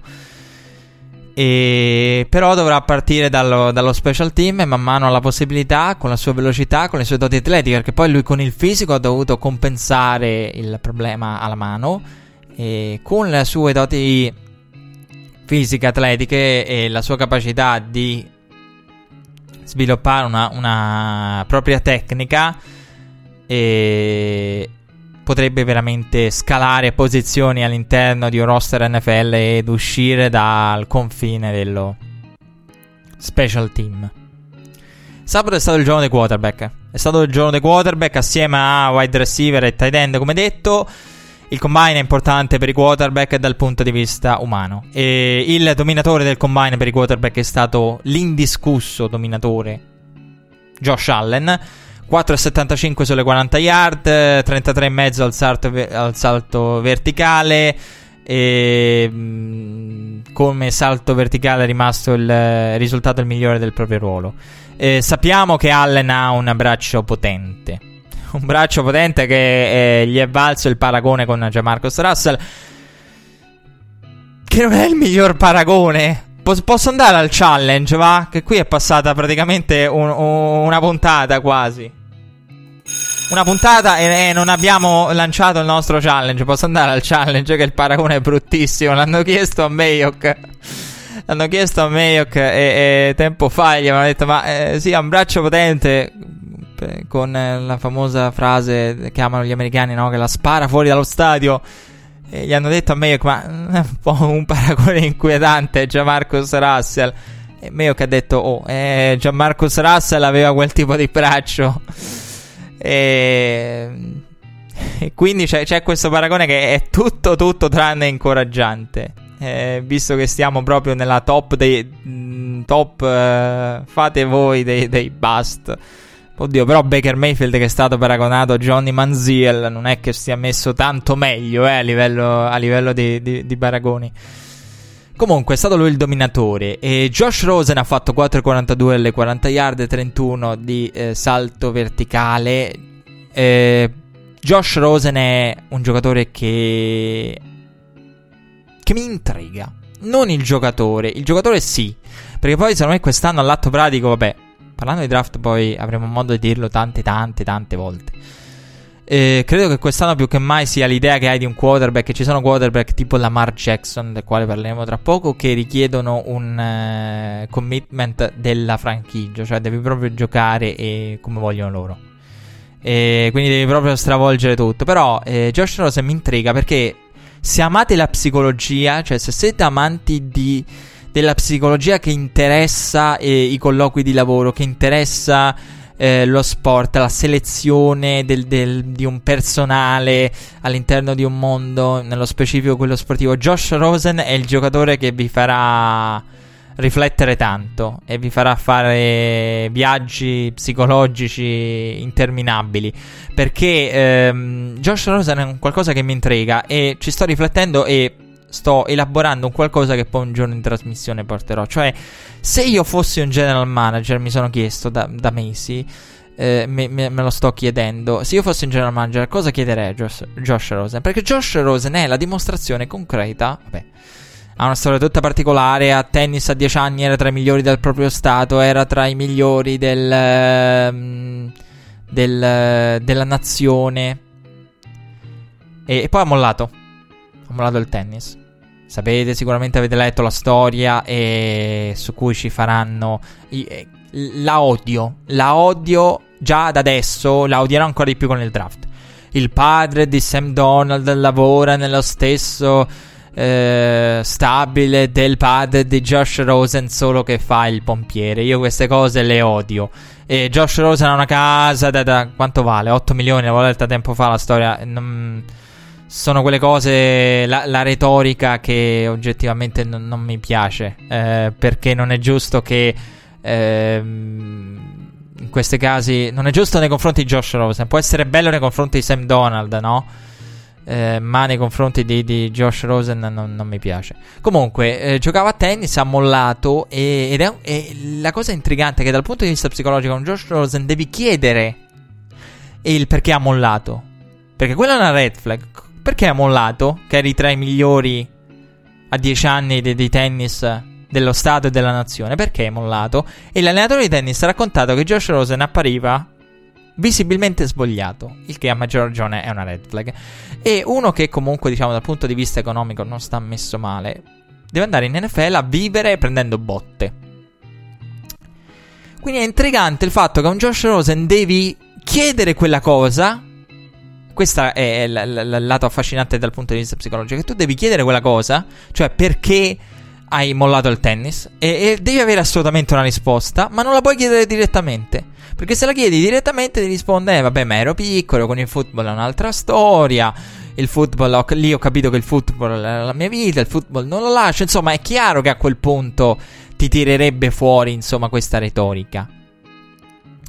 Perché al combine poi c'è anche la, la recitazione da parte dei giocatori. E riescono a. Come dicono molti GM in NFL, riescono a eh, praticamente indossare la maschera da, da trentenni, da quarantenni, no? sono una persona seria, ho avuto problemi fuori dal campo, sì, ma è stata un'occasione, non lo farò più, adesso sono maturato, ho completato il mio percorso. Quindi devi anche eh, prepararti con eh, questi giocatori ad affrontare la retorica e tutti i luoghi comuni e le frasi fatte che ti tireranno fuori dall'altra parte, quindi che porteranno all'interno della discussione loro. Cosa chiederei a un Josh Rosen? Quando ci avvicineremo poi strada facendo al draft e ne riparleremo, darò una, domanda, darò una risposta psicologica al come come intervisterei un Josh Rosa. Mi ha affascinato questa cosa e la risposta ve, la porterò. È un periodo in cui eh, i mock cambiano. Bisogna, secondo me, essere lucidi al eh, periodo del combine. I mock cambiano e si basa da una valutazione esterna degli scout a una valutazione interna alla Lega. Ecco perché ehm, poi ci sono, insomma, arrivano giocatori o quarterback magari mh, nel passato. Abbiamo visto lo scorso anno con eh, mi, eh, Risky Trubisky o Whisky Trubisky, Mitchell Trubisky che eh, ha guadagnato quotazioni e, mh, perché? Perché poi magari qualcuno gli scout valutano poi arriva l'NFL che vede quello che potrebbe essere il ruolo del giocatore all'interno del contesto professionistico. Quindi i mock cambiano e ci si influenza poi anche dalle voci degli altri. Perché se qualcuno si dice interessato a un giocatore, ah, quel giocatore mi piace, tu magari non l'hai capito tanto, quel giocatore non, non ti ha colpito, e vai lì e dici, oh, fammela un po' rivedere. Perché interessa a tutti. Quindi c'è un, tutto un gioco anche di bluff, come ho detto prima. Quindi i mock sono molto molto da prendere con, con, le, con le, pinze. E abbiamo parlato di Josh Rosen eh, e del dominatore del combine eh, Josh Allen. Sam Donald non ha lanciato. E volevo dire una cosa: che prima ho parlato de- delle prestazioni di eh, Josh Allen, ma al centro della discussione dei quarterback, essendoci due quarterback dalla California, uno da USC, Sam Donald, e l'altro da UCLA, eh, Josh Rosen al centro della discussione eh, c'era anche la, la, dimensione delle mani. Perché per giocare in alcuni ambienti, adesso a parte tutto, le, le misurazioni, eh, le, le, foto de, de, del fisico di Brady e tutto quello che vi pare non serve a niente. Però c'è un fondo di verità dal punto di vista proprio medico scientifico sul fatto che una mano grande a basse temperature se la cava meglio. E, e, quindi questo test l'ha passato eh, Josh Allen ed è un interrogativo che si portano dietro i due della California e sappiamo che tra l'altro il tempo e il meteo non è da sottovalutare perché se ci sono squadre che giocano in un uh, dome e bisogna anche capire quando si pesca un quarterback quante... Allora intanto se giochi in un dome, vabbè, metà stagione ce l'hai praticamente in casa. Poi devi capire quante ci sono all'interno della tua division, eccetera, che giocano in un dome. E questa è una grossa differenza perché i giocatori collegiali, ed è una cosa che eh, mi piace eh, sempre dire, che i giocatori eh, quando escono dal college non hanno praticamente mai affrontato l'inverno. Cioè la stagione del college football finisce talmente presto che alcuni il, il, l'inverno vero, specie in alcune località, non l'hanno mai visto. E ci sono squadre che in NFL giocano nell'inverno vero, ne, nell'inverno siberiano. E, e, quindi queste valutazioni, compresa la misurazione della mano, test, altro test passato senza problemi da Josh Allen. Abbiamo parlato di Josh Rosen, eh, Lamar Jackson. Allora, su Lamar Jackson voglio far passare alcune cose e cercherò di essere il più chiaro possibile nel farlo. Lamar Jackson ha ricevuto un'infinità di consigli sulla sua trasformazione da quarterback a wide receiver. Il tutto è fondamentale, storicamente parlando, che accada prima del combine. Perché se ti presenti al combine da quarterback è una cosa, se ti presenti come ha fatto lui poi, da wide receiver è un'altra.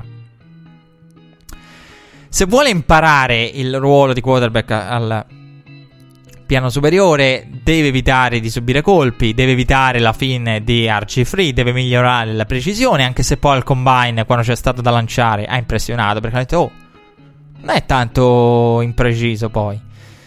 E sono pochi i quarterback che arrivano pronti come passatori. E è chiaro che le lacune di Lamar Jackson sono superiori a un collega, che ne so, come Deshaun Watson. Perché Deshaun Watson si diceva, eh, non è preciso.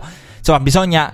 Qui nessuno è preciso. Eh, però bisogna quantificare anche qual è la lacuna. Anche se Lamar Jackson ha fatto bene al combine.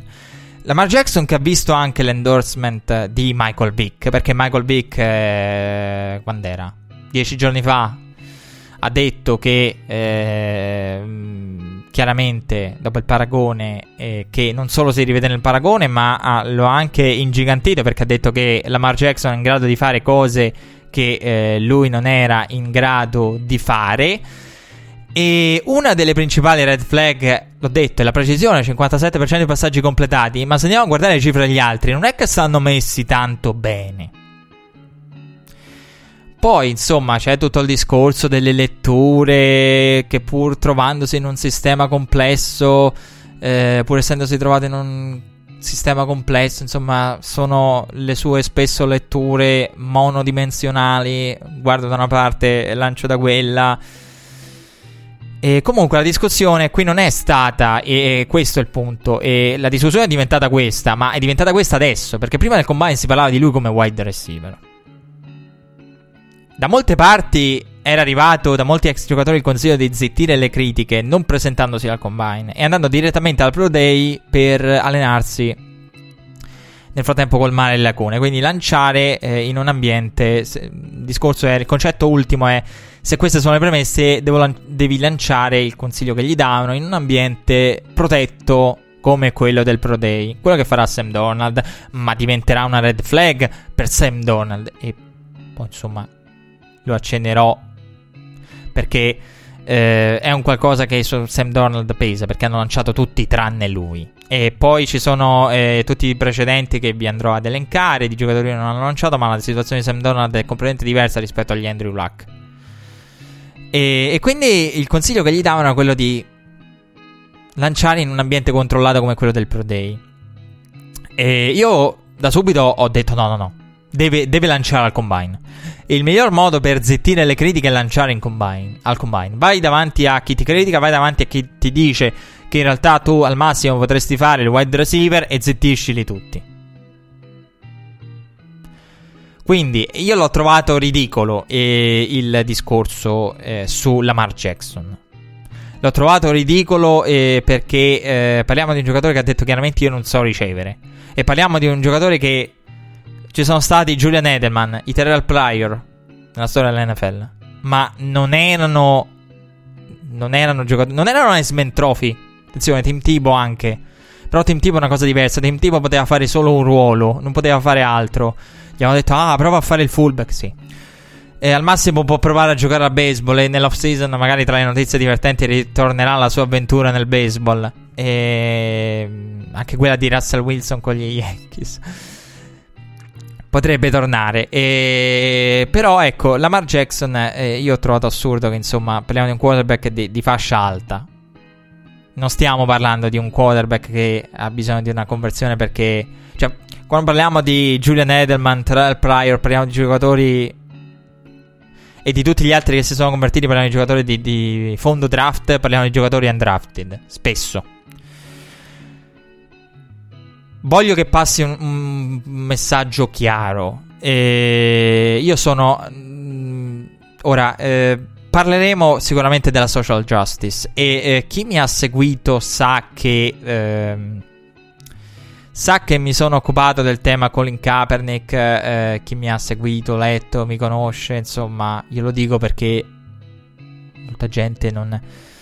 Eh, non, ma, non, ha, non sa eh, diciamo, la mia opinione e eh, tutte le analisi fatte su eh, Colin Kaepernick e sulla social justice, ma eh, voglio che sia chiaro un messaggio. non c'è nulla eh, di razzismo nel fatto del dire lancia non lanciare, non fare il quarterback, fare un wide receiver.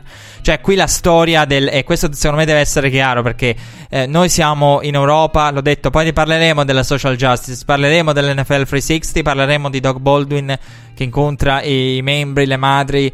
De, di agenti di polizia, parleremo di Malcolm Jenkins, parleremo di Torrey Smith, parleremo, ci sarà tanto da dire di Vince McMahon, della Extreme Football League. Ne parleremo prima o poi della social justice, è un argomento sul quale ho, mi sono espresso tanto e che, sul quale vorrei tornare a, e l'off season sicuramente ci darà l'opportunità di farlo. Però voglio che passi questo messaggio chiaro, non c'è nulla che abbia a che fare con il razzismo, cioè stiamo parlando di un discorso che è stato fatto indistintamente a bianchi, neri, quindi non, non, è, non c'è lo, lo stereotipo del, eh, del quarterback eh, afroamericano eh, che non sa lanciare o che corre basta o che è un atleta. No, è una lega. Eh, ora non ricordo la statistica precisa, ma mi pare che fosse a praticamente maggioranza o quasi eh, quarterback afroamericani. Quindi quello stereotipo sì potrà esistere ancora. Sì, probabilmente quella cosa eh, che eh, rassicura chi pensa che Lamar Jackson sia un eh, wide receiver, cioè della Serie A. Eh, però essendo un quarterback afroamericano, sì, sì, effettivamente. Quindi magari può essere un fattore, ma non è il fattore primario. Qui non c'è nulla di. Mm, stiamo parlando di una discussione tecnica. E gli esempi più grandi sono Terrell Pryor, ma anche un bianco, Julian Edelman. E quindi non, non, c'è assolutamente razzismo di mezzo e mm, noi in Italia riusciamo a parlare di questi temi meglio eh, perché siamo liberi.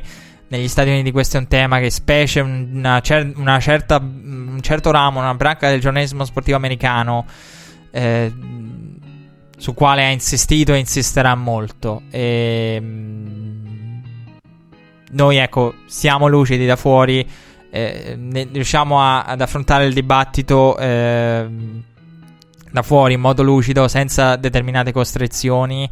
E non ultima quella che io cito sempre. Perché eh, vi sto raccontando de- della questione no, dello stereotipo del quarterback afroamericano. Ecco, eh, perché dico che noi siamo avanti rispetto a loro in questo dibattito, eh, quando soprattutto c'è di mezzo lo sport. Perché eh, io adesso eh, qui da noi si può dire, lo, si può esprimere una considerazione. Eh, negli Stati Uniti no.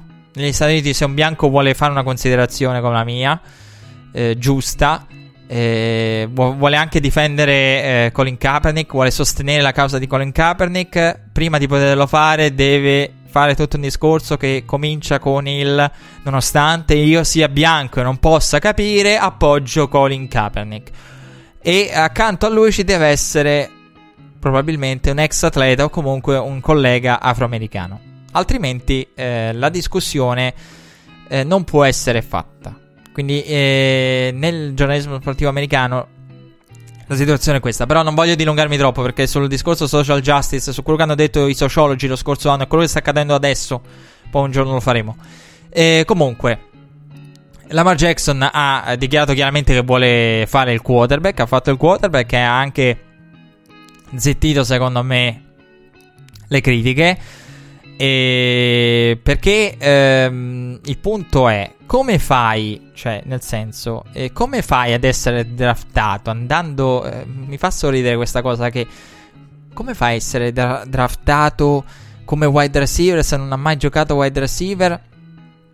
Quando comunque parliamo di un quarterback da top 5, cioè... Eh, perché? E, probabilmente perché ehm, il fatto di... Qui c'è un gioco particolare. E perché se lui passa come wide receiver, chi lo pesca da, come, eh, precipita nel draft. Quindi qualcuno come wide receiver, se lo fa passare per wide receiver, potrebbe pescarlo come quarterback molto più in basso. E, e quindi ho pensato anche a questo fatto che si possa anche eh, bleffare eh, per dire no, no, fai wide receiver, poi magari ti pesco in realtà eh, con l'idea di, di, faccio passare a tutti l'idea che tu sia un wide receiver. Mm, potrebbe essere una cosa eh, che poi può portare giovamento, ma ehm, non so, poi sono discor- il problema è che eh, è un discorso eh, che non ha di mezzo il razzismo, ma ha di mezzo eh, l'egoismo sicuramente delle franchigie, perché questo è un discorso che nasce dal fatto che le franchigie sanno benissimo che eh, è un giocatore che magari potresti. Perché la domanda è perché non lo convertono dopo? Cioè, perché non provano a fargli fare il quarterback e poi gli dicono: oh, trovati un altro ruolo, cerca di essere utile come fanno tanti giocatori, cerca di trovare una tua dimensione all'interno di un roster NFL che non può essere quella di quarterback. Allora la domanda è perché non gli fanno fare il quarterback? Prima e poi lo declassano wide receiver. No, perché se tu eh, vai su di lui come quarterback, eh, l'investimento è, è, è un investimento importante. E poi lo vai a convertire come giocatore da reverse, da special team. Dopo che ha, ha investito su di lui come quarterback, è, è un, è un limitare i danni, ma è una perdita clamorosa se anche riesci a limitare i danni. Ecco perché non lo puoi convertire dopo. Questo per togliere i dubbi a chi magari no, non ha idea delle. Mh, o ha dei dubbi su questo genere di dinamiche. Dice, ma perché non pescano come quarterback e poi lo convertono? Perché sarebbe comunque una grossa perdita. E Lamar Jackson che non ha preso parte però ai test di misurazione, si è concentrato sul lanciare, se non ha fatto bene, doveva andare al combine e lanciare e lo ha fatto, ha zittito tutti e si è concentrato sulle sue abilità palla in mano. Sam Donald non ha lanciato al combine, l'ho detto prima, è presentato da molti come numero uno. Tutti hanno detto, eh, ma non ha senso lanciare ricevitori sconosciuti. E ho sentito tanti pareri. Ci sono quarterback che dicono: Ah, vabbè, al, eh, che al combine non devi lanciare. C'è già abbastanza nelle cassette. Al massimo venite voi al Pro Day. Io non devo farvi vedere niente. Il concetto è questo. Oppure io lancio a chi mi pare con i ricevitori che conosco. Però altri hanno detto: No, no, no. Eh, altri quarterback del passato hanno interpellati sull'argomento. Hanno detto: No, fermi. Se tu non lanci al combine, poi praticamente hai, hai un'opportunità unica. Un'esibizione unica, no?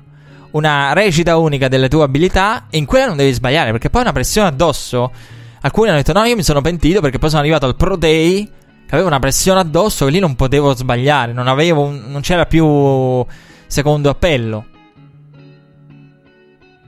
E quindi andando al secondo appello, metaforicamente parlando, devi all'ultimo appello disponibile devi assolutamente non puoi steccare, non puoi fallire. Sam Donald è uno che dovrà dimostrare. Mm, vedremo se l'avrà dimostrato a sufficienza ai tecnici o meno di, di conoscere il football. È un giocatore il, il, cui numero di turnover è enorme. E Sam Donald a me piace come presenza nella tasca perché ha tutto, ha il fisico. E tra l'altro, proprio a livello di fisico, eh, Josh Allen insomma eh, ha impressionato per le sue caratteristiche, eccetera, l'abbiamo detto, ma Sam Donald fisicamente è qualcosa, è praticamente eh, un giocatore che fa impressione perché poi è, un, è, è, all'interno della tasca, come presenza nella tasca, è qualcosa di fantastico. Eh, perché l'idea che praticamente no, come un pilastro, una, una, colonna portante, tutto crolla attorno e l'edificio crolla e la colonna rimane in piedi. Il problema è che non, non, non sempre quello che hai eh, la sensazione che hai dall'esterno di sicurezza, di stabilità di, di un giocatore, da, da, da, presenza dalla tasca con il fisico tutto, poi, poi non, non, sempre quell'impressione poi è, corrisponde a livello numerico, perché Sam Donald è uno che dà quella sensazione, ma poi poi è un giocatore da, da un'infinità di turnover e non solo come intercetti anche come fumble.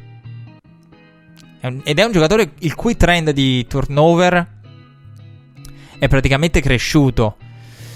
E non lo so, eh, secondo me ha fatto malissimo a non lanciare perché è un combine in cui... A parte che non era nella posizione con tutto il rispetto e non era assolutamente nella posizione di, di, di non lanciare secondo me in un combine in cui hanno lanciato tutti, in una classe di quarterback così, dove si fatica a trovare il numero uno, dove ho detto prima dipende molto dai gusti, dipende da, da, da quello che volete fare con il quarterback che andate a prendere. Non lanciare, secondo me, è, è una red flag, l'ho detto. E alcuni dei top lanciano, altri no. E ha fatto gli esercizi. Fisicamente sta bene, quindi non c'è di mezzo nessun infortunio, non deve non ha paura che ci sia un infortunio, un problema fisico che possa um, alterare la sua prestazione. L'aveva detto questo, insomma, si sapeva chiaramente. Però eh, la lista è questa. Non hanno lanciato al combine dal 2008 a oggi. Matt Ryan nel 2008. Matthew Stafford nel 2009. Sam Bradford nel 2010. Andrew Luck nel 2012. Teddy Bridgewater assieme a Carr e Johnny Manziel nel 2014. Tra loro ci sono tre prime scelte, una terza come Ryan e due da fine primo giro.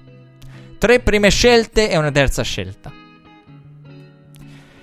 E tra l'altro indiscusse prime scelte. Perché uno come Andrew Luck che cosa deve dimostrare? Cioè, Alcuni di loro sono arrivati con io non ho niente da dimostrare, sono superiore a tutti, che lancio a fare? Qui non è proprio il caso. E poi ci sono anche giocatori come, storicamente, come Cam Newton. Cam Newton non ha fatto bene al combine. È rimasto una prima scelta. Cioè, per quanto possa avere senso un paragone del genere, perché Cam era Cam. Comunque, ho detto prima che al combine si diventa vecchi. E come i vecchi, no? Avete presente i vecchi? Quando è arrivata una certa età, tu cominci a dire tutto quello che eh, ti passa per la testa e, e, non, eh, e, non, ti trattieni più. Proprio i freni se ne vanno, lasci andare i freni e tutto quello che ti passa per la testa dici. Uguali, uguali i coach sono così al combine. E non so cosa, cosa, si, si, cosa giri nei, ad Indianapolis. Fatto sta che escono, se ne escono con dichiarazioni assurde. Perché eh, nulla di nuovo sul fronte Eagles. Eh, lo spazio salariale è il peggiore della Lega, lo sappiamo. Doc Peterson ha parlato dell'andare e venire, di giocatori che vanno e vengono, delle prossime decisioni difficili. Nick Foles, ovviamente quella è una decisione difficile degli non è che ci vuole tanto a capirlo. Gli Eagles che stanno lavorando con Pennicari, questa notizia fresca fresca di ieri, per ristrutturare il suo contratto che attualmente prevede un guadagno di 9 milioni per il 2018. Peterson ha fatto dichiarazioni, insomma, normali, poi le voci parlano di una Philadelphia che ha chiesto troppo, questo lo, lo capiremo andando avanti strada facendo in questa off-season. Poi è arrivato Jason Garrett il vecchio Jason, che non è vecchio però, ha fatto il vecchio al combine. Arriva in conferenza stampa nei giorni precedenti al combine. Arriva lì, dopo aver fatto dichiarazioni discutibili, e fa la sparata contro Doug Prescott. Perché, allora, tutti se ne sono usciti, no? Allora, al combine si diventa vecchi, ma al combine è come quando si va in pensione. Secondo me, quando si va in pensione, eh, oh, eh, è un'esperienza di vita che mi manca per ragioni anagrafiche, ovviamente. E sì, poi vabbè, qualcuno potrebbe dire che delle nuove generazioni la pensione non esista, quindi, non, e, quindi ci sarebbe anche da, da, dire se questa esperienza esisterà o meno. Comunque, quando si va in pensione, secondo me uno poi a quel punto tira fuori tutto quello che ha tenuto dentro per anni e anni dei colleghi. E gli allenatori fanno così a fine anno il combine sui quarterback tutti. Con l'unica differenza che mentre adesso ci arriviamo, Mike Zimmer è, è, ha parlato di, di, di, dei suoi, di come uno che Skinom eh, non si può mh, mm, prescindere dal suo passato, di come Bridgewater abbia avuto problemi fisici e di come un uh, Sam Bradford abbia, eh, non riesca a rimanere sano. Tutta gente che Minnesota e poi insomma Focus di Minnesota arriverà. E tutta gente che comunque va via. Invece Jason Garrett è stato durissimo con Duck, l'ha praticamente smontato. Ha detto che la sostanza ultima, 3000 cose, la sostanza ultima è, io ho visto l'intervista, la sostanza ultima è Duck deve migliorare in tutto, che per carità è giusto. Però un discorso del genere non lo puoi fare. Caro Jason Garrett, non lo puoi fare. Non amo più di tanto le telenovelle all'interno dei Cowboys, ma un discorso del genere, caro Jason, non lo puoi fare. Perché, eh, prima cosa è mancato Ezekiel Elliott. E il che cambia totalmente. Seconda cosa c'è un Des Bryant. Da capire. E terza cosa, sul banco degli imputati ci sei finito pure tu. Quindi cosa cosa sta cercando di dire? Qual è la dichiarazione ultima? L'anno scorso, di questi tempi, Doc Peterson... La dichiarazione media, cioè per capire, Doc Peterson lo scorso anno diceva e è stato bravo Duck. A proposito di Duck, a gestire, a capire il contesto. Insomma, in poche parole, il senso della dichiarazione di Doug Peterson un anno fa a, al combine circa era: Eh, Duck Prescott è un game manager. Io invece ho il vero quarterback. Quello vero ce l'ho io. Quindi lì è una dichiarazione a favore del tuo quarterback. Qui. Non lo so che cosa voglia Qual è il senso ultimo delle parole di Jason Garrett? Perché lui è finito sul banco degli imputati, quindi cosa sta... Non lo so, forse vuole scaricare le, le sue colpe, perché Jason Garrett ha delle, ha delle, responsabilità grosse, la gestione del cronometro, anche. Non lo so cosa sta cercando di dire. Chi segue le tv americane, come minimo ha visto, come è capitato a me, Dak Prescott nella pubblicità della Pepsi. Quindi sta facendo pubblicità, una grande notorietà. Dallas può dare alla testa. Però io non, non, capisco perché andare a smontare così Duck Prescott quando poteva cavarsi con una dichiarazione diplomatica. Non lo so, mi sa tanto di, di, di Agnello e scaricabarili da parte di Jason Garrett. Comunque, eh, i 49ers eh, avevano la, il coin flip tra la nona e la decima scelta. E perché non si sapeva ancora se avessero la, no, la nona o la decima.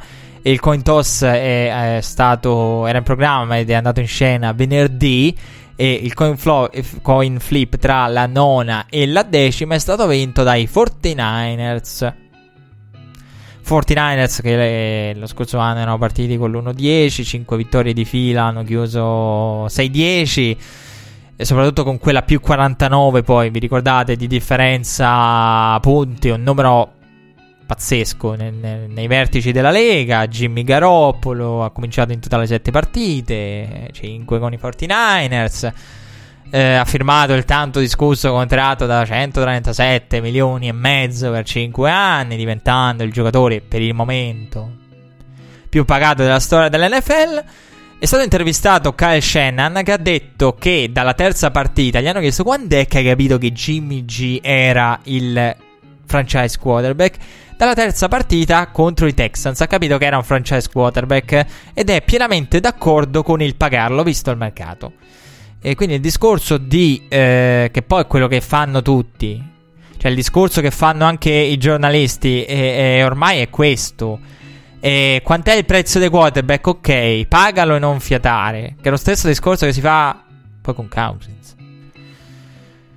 E quindi Kai Shannon non ha assolutamente problemi con il uh, contratto firmato da Jimmy G. Kai Shannon che vi ricordate? Bill, Bill Belichick è andato a Belichick a chiedere cosa sbagliate dopo il Super Bowl. Lì è nato quel rapporto. Bill che è molto amico di Mike, il padre, storico coach dei Broncos e di altre squadre. Vi ricordate? eh, il rapporto tra Shannon Senior, che tra l'altro difese Bill Belichick ai tempi dello Spygate, quindi da lì poi nacque la trade per Jimmy G.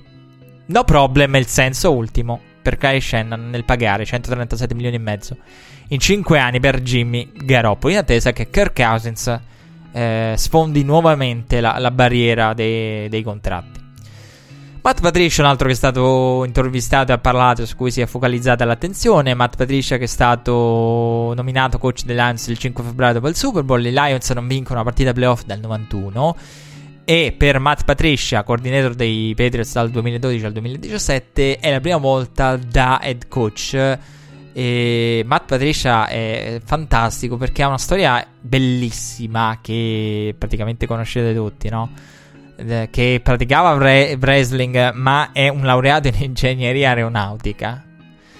E è un laureato in ingegneria aeronautica. All'interno dello sport professionistico ci sono anche questi casi. E parliamo di uno che ha raccontato NFL Network all'ennesima domanda sulla sua storia, sulla sua biografia, essendo la prima esperienza da, da head coach.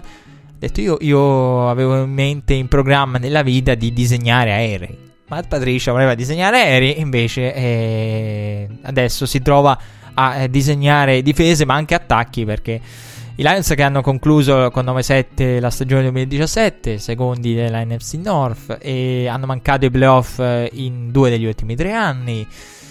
E tra l'altro gli hanno chiesto anche di Jim Bob Cooter perché lo ha voluto tenere. E Cooter, che è offensive coordinator dei Lions da praticamente un anno, era e eh, i Lions totalizzano 23,6 punti di media partita, non in NFL ma in molte categorie nel 2017 sono stati oltre la ventesima posizione e quindi gli hanno detto ma eh, sei arrivato lì hai voluto tenere l'offensive coordinator eh, sappiamo quanto è importante la, la, questione ma, eh, per Matt Patricia perché poi insomma si parla tanto di The Lions si parlava di Ansa e quando io sentivo parlare di Ansa settimane fa ho detto voglio vedere un, un pass rusher di, come Hans nelle mani di un Matt Patricia. Ho detto spero che non si inventino nulla e che lo tengano. Perché voglio vedere un pass rusher nelle mani di Matt Patricia che praticamente ha passato la stagione, a parte la stagione 2017 con la difesa di Patriots che aveva i limiti e dalla week 5 è resuscitata, ma poi ha passato Prende tutta la, la, parte finale della stagione, la post-season dei Patriots, l'ha passata Matt Patricia a cercare di limitare l'assenza di un, pa- di un pass rusher. Perché tra infortuni e robe varie si sono ritrovati con il pass rusher migliore James Harrison a quanti? 38 anni. Acquisito da Pittsburgh dove Tomlin l'aveva messo alla porta. Cioè, quindi voglio vedere Matt Patricia ad avere, ad avere in mano un, qualcosa di, di bilanciato e con un pass rusher per vedere anche come gestisce il tutto. Quindi il fatto che puoi fare un game plan cercando di costruire da zero come head coach e non dovendo limitare i danni di, di, di quello che hai con buchi clamorosi come England, come aveva New England. A livello di linea, che poi verranno colmati al draft, ovviamente. Pausa musicale, poi dobbiamo parlare di Levion Bell e Jervis Landry. Perché siamo nel giorno della deadline del tag. Dopo il break.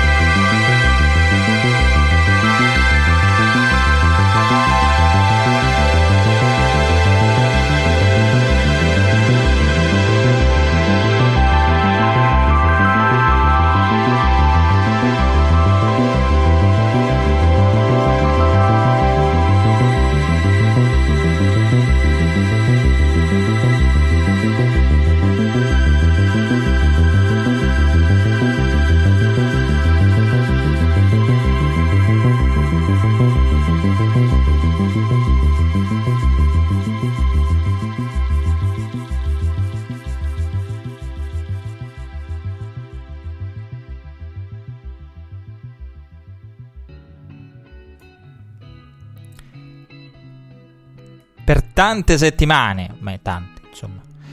Eh, nelle precedenti settimane vi ho annoiato dicendo prima o poi parleremo di Levion Bell, oggi lo facciamo e visto che siamo nella settimana post elezioni, anche noi abbiamo il nostro sbarramento di notizie, quindi l'ho detto ad inizio puntata, lo sbarramento delle notizie significa che quando io ho chiuso la scaletta prima di cominciare la, la puntata e la situazione di Levion Bell era questa, voi pro- probabilmente ascolterete la puntata quando la situazione sarà diversa. Eh, perché il tag al momento, al momento, in cui ho chiuso la scaletta non c'è eh, stato, ma arriverà. Eh, Levion Bell che era in attesa da, da settimane, da mesi, anzi di scoprire il proprio futuro. Eh, un discorso complesso, eh, quello dei Pittsburgh Steelers, in cui c'era anche di mezzo Rafflesberger. Rafflesberger aveva anche lui si era parlato della, dell'estensione. Levion Bell aveva chiesto rinnovo, minacciato il ritiro o l'anno sabbatico in caso di eh, mancante pezzo di carta, eh, di mancato pezzo di carta a lungo termine. Eh, Levion Bell ha corso 3830 yard dalla line of scrimmage dal 2016 ad oggi. Questi sono solo una parte dei grandi numeri di Levion Bell. Gli Steelers sembravano intenzionati a trattare con Bell prima di applicare il eh, tag esclusivo. Ma questa, da questa firma settimane fa eravamo lontani, lontani, lontani. Una firma in cui la franchigia è una trattativa in cui la franchigia era l'unica ad avere leverage. Perché eh, può temporeggiare e può sostituirlo con un giovane. Quando la prima volta che eh, ho pensato Le'Veon Bell può essere sostituito da un giovane, cioè un running back eh, ai vertici dell'NFR, arguably uno dei migliori, discutibilmente uno dei migliori, il migliore. E ehm, se no non ha senso il discutibilmente. Cioè, il migliore o uno dei migliori può essere sostituito da un giovane. La prima volta che l'ho pensato ho detto no, vabbè, forse sto bestemmiando, no, fammi calmare. Poi l'ho sentita la stessa considerazione fatta da ex giocatori, dai grandi analisti, dai grandi editorialisti. Allora ho detto ok, eh, non sono l'unico. Sapete quando vi vengono in mente quelle cose che voi dite, oddio, forse sto bestemmiando. E, ehm, e invece no. Poi trovate che parecchi la pensano come voi. E per questo in quel momento mi sono autocriticato ho detto, però aspetta, cioè, da qui a dire che uno al draft eh, a confronto di Devion Bell è deve, deve, deve mangiarne di, di, pagnotte per diventare un Levion Bell e per essere paragonabile a Levion Bell. La franchigia l'unica da, era l'unica ad avere leverage proprio perché. Nel, e poi perché tutto il discorso di ricollega a che abbiamo detto prima. Cioè, tutti, molti dei running back ci sono stati praticamente. La percentuale di basta all'interno del ruolo è, è diminuita negli ultimi anni. E a parte un Alvin Camara, di cui parleremo tanto, tanto, tanto che ha un ratio tra stile e bust, cioè che per uno così ne chissà quanti bust becchi, che poi lo stesso discorso si fa di Baker Mayfield, cioè parliamoci chiaro, e Baker Mayfield è un altro su cui si fa il discorso in relazione all'altezza e Baker Mayfield è un altro con un ratio eh, perché per un Drew Brees e un Russell Wilson escono i bust.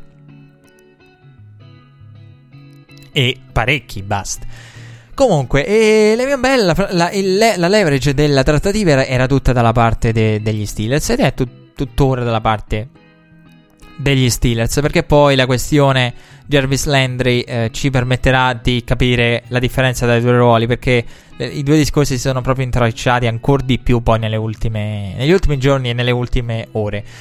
Le'Veon Bell ha un test di distanza dall'essere squalificato con l'aggravante della recidività. Challenge Challenge, challenge, challenge.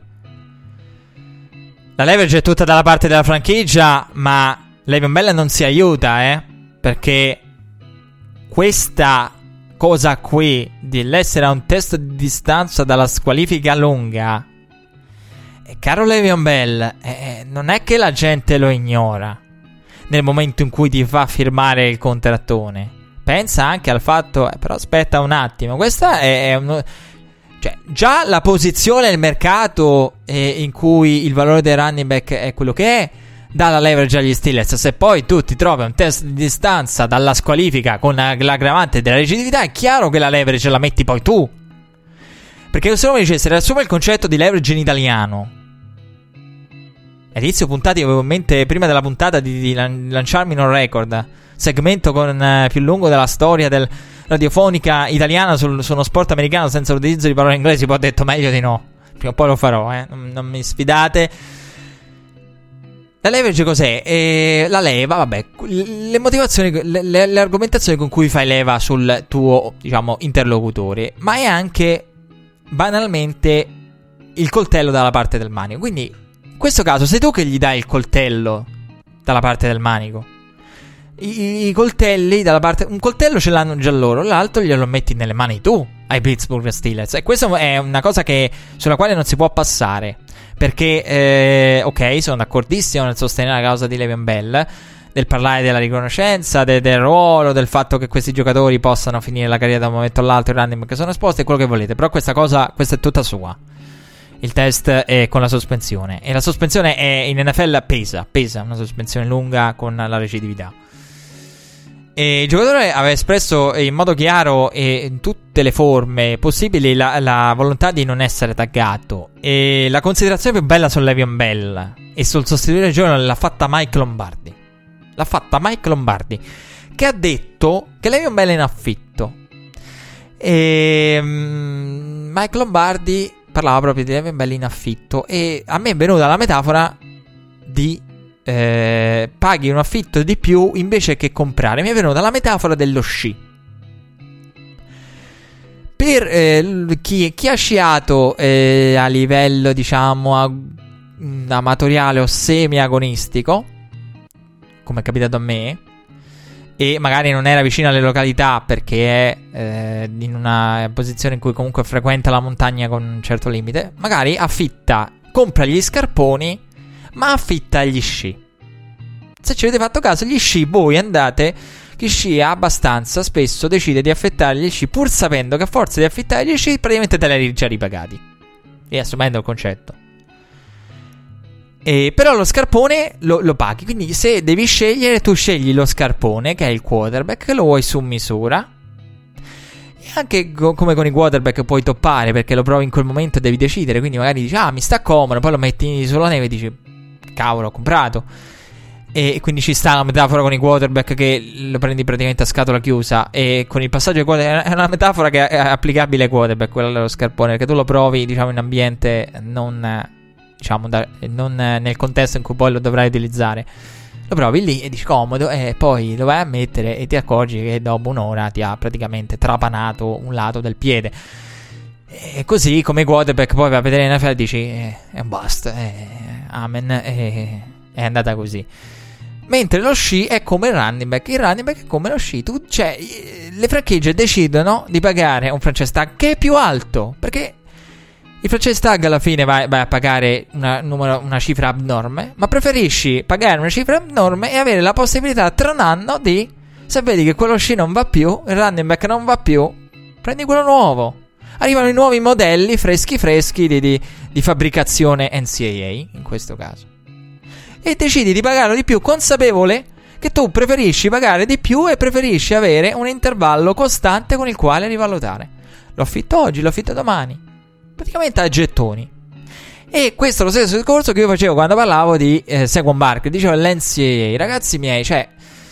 Adesso mm, non mi voglio dilungare perché c'è una puntata sufficientemente lunga, però quando parliamo di NCAA, il... Eh, co- vi voglio bene, eh, colleghi della pallacanestro, colleghi, diciamo, eh, che guardano un insieme di sport eh, ristretto e, e, magari non considerano il baseball, il, il football e il baseball. Ma quando si fa il discorso sull'NCAA, perdonatemi, ma a livello giornalistico in Italia siamo basket centrici.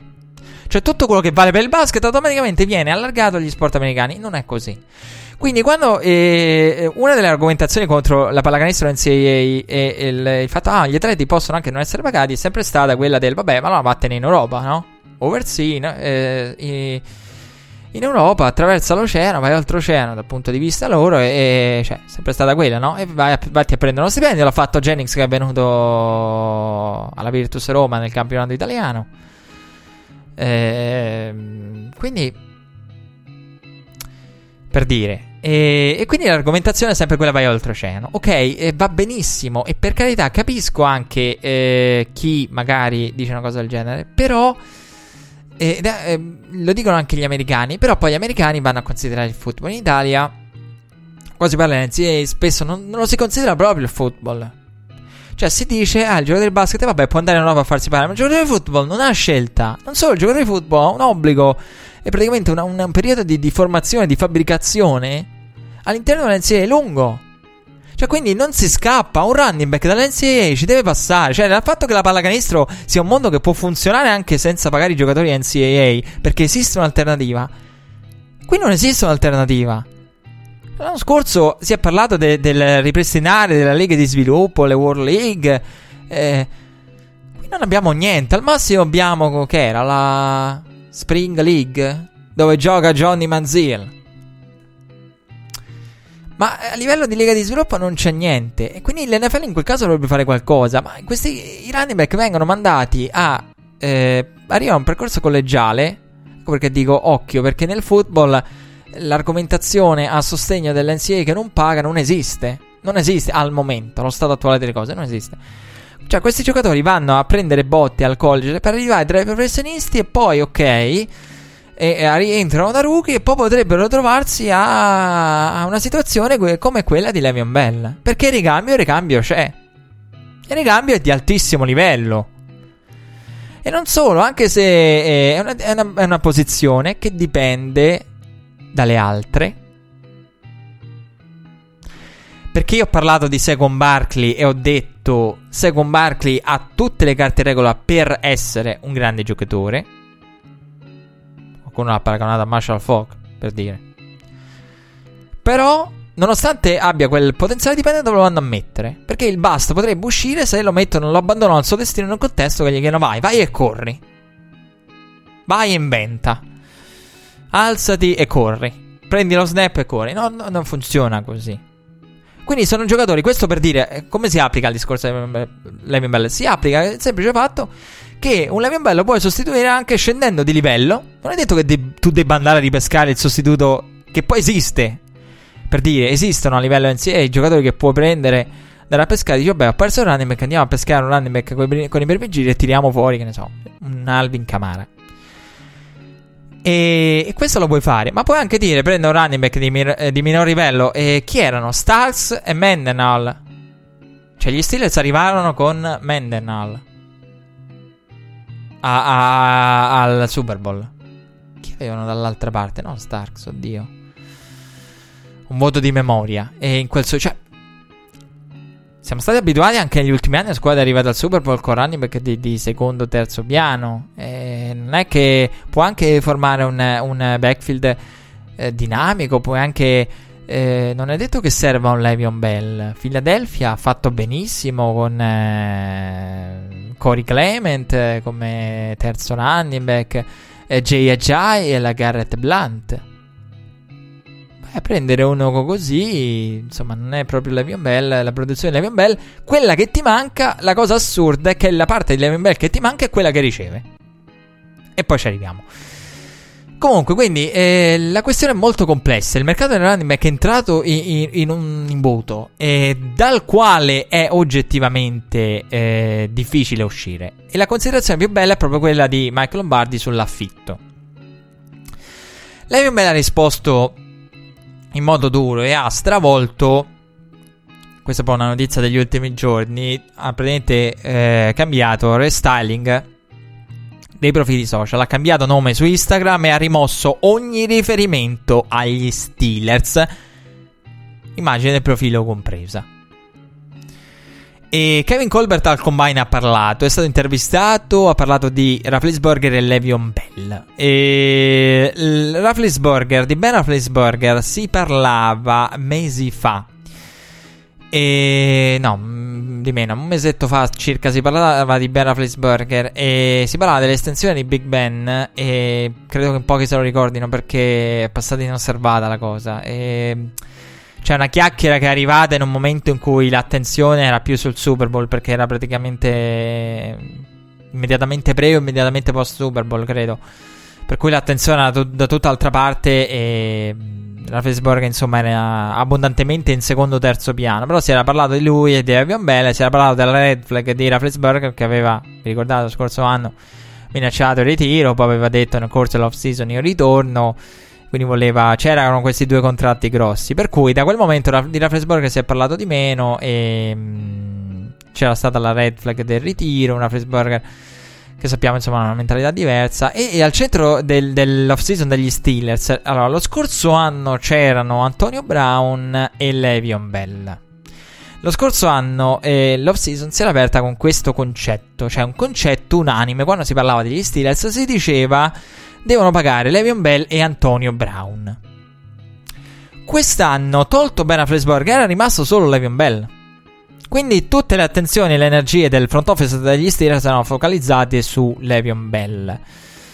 E ha parlato Colbert di, di Bell e ha, aveva menzionato al combine nell'intervista eh, il discorso sulla possibilità dell'estensione di, di, di Rafflesberger. Aveva detto di essere ottimista per quanto riguarda eh, Levion Bell a lungo termine. Gli Steelers eh, al momento del combine non, avevano ancora posto il tag e mm, avevano tempo fino al 6 marzo per farlo. E, e, il general manager aveva detto però a conclusione dell'intervista posso garantirvi che la prima intenzione della franchigia non è quella di taggare Levion Bell, vogliamo arrivare ad un accordo, al combine c'era tutta la possibilità di parlare e trattare perché l'intervista era stata fatta al secondo giorno de- dei quattro clou de- del combine. Fatto sta che una volta ci credi perché due settimane fa si diceva lo stesso. Ah, il front office degli Steelers non ha alcuna intenzione. Eh, una volta ci credi, alla seconda ti fai delle domande, alla terza non ci credi più. Perché eh, cominci a dubitare e, e cerchi di, di dirti cosa cavolo, perché parlano più di quello che trattano. Cioè, se tu parli così tanto con i media, ma stai trattando con il giocatore dal punto di vista pratico? Perché lo ripeti tutte queste volte? Tratta col giocatore, no? Cioè, proprio detto, cioè, stai zitto e, e, e tratta col giocatore. Che se metti in giro tutte queste voci, forse è perché questa trattativa non sta andando bene e probabilmente sei messo in al- sta in alto mare parecchio nel dialogo, all'interno del dialogo. Ecco perché tutto questo continuare a ripetere. L'hanno detto due settimane fa, l'hanno detto al combine. Al combine, dopo due settimane, eh, la, la, il ragionamento banale e logico è: se in tutto questo tempo e se ne parla da una vita, da praticamente l'istante dopo il Super Bowl, settimane e settimane piene di Levion Bell e di aggiornamenti e di non eh, svolte concrete, e tu alla fine va a vedere, diceva al combine, siamo a weekend del de, de combine, eh, la deadline è martedì 6. Non è successo niente in mesi e mesi, non è cambiato niente da nessuna delle due parti, perché Levion Bell vuole quello che voleva prima. Cioè vuole che sia riconosciuto il suo valore come giocatore che riceve e quindi al momento in cui è stata chiusa la scaletta, il tag di Levion Bell non è ancora arrivato. Appare scontato, la deadline è alle 4 eh, orario dell'est di martedì 6 marzo, che sarebbe anche oggi, giorno della puntata, alle 10 di sera. E probabilmente la, la tag, il tag potrebbe essere arrivato, potrebbe arrivare durante, anche durante la puntata, paradossalmente. E eh, subito dopo e durante la puntata no perché comunque sto eh, sbirciando e tengo d'occhio i social network e quindi non, per il momento non c'è stato ancora nulla e però sicuramente magari quando qualcuno quando voi ascolterete l'ho detto anche prima il podcast sicuramente il tag eh, sarà arrivato e magari chi ascolta nei, nei giorni successivi eh, arriva a tag arriva eh, già applicato su eh, Levion Bell. Eh, sarebbe il primo running back. Eh, Levion Bell, salvo sorpresa, lo diventerà a ricevere il tag back to back dal 93. Eh, Levion Bell vuole più dei 14,5 milioni di media del tag. Vuole che gli sia riconosciuto quello che guadagna da ricevitore. Un contratto che includa il suo lavoro da, da ricevitore. Antonio Brown guadagna Ehm, parliamo di un giocatore che, l'abbiamo detto prima, 17 milioni, un BJ vuole 20, quindi Levion Bell vuole qualcosa tipo 15, 16, se non 17. Perché Levion Bell è anche secondo ricevitore all'interno degli Steelers. Lo scorso anno Bell ha giocato sotto tag a 12 milioni e 1. 12 milioni e 12 per la precisione. Ehm dal 2013 a oggi, tra coloro che hanno almeno 30 partite, ha 24,9 tocchi a partita. Occhio alla, alla, statistica dei tocchi. Perché i tocchi sono valore a livello di football giocato, un po' meno a livello di contratto. 86,1 yard su corsa a partita, 42,9 su ricezione a partita e 129 dalla line of scrimmage. è una statistica ovviamente delle yard della line scrimmage fa, rende onore a un Levion Bell ancora di più. E in tutte le categorie è primo della Lega.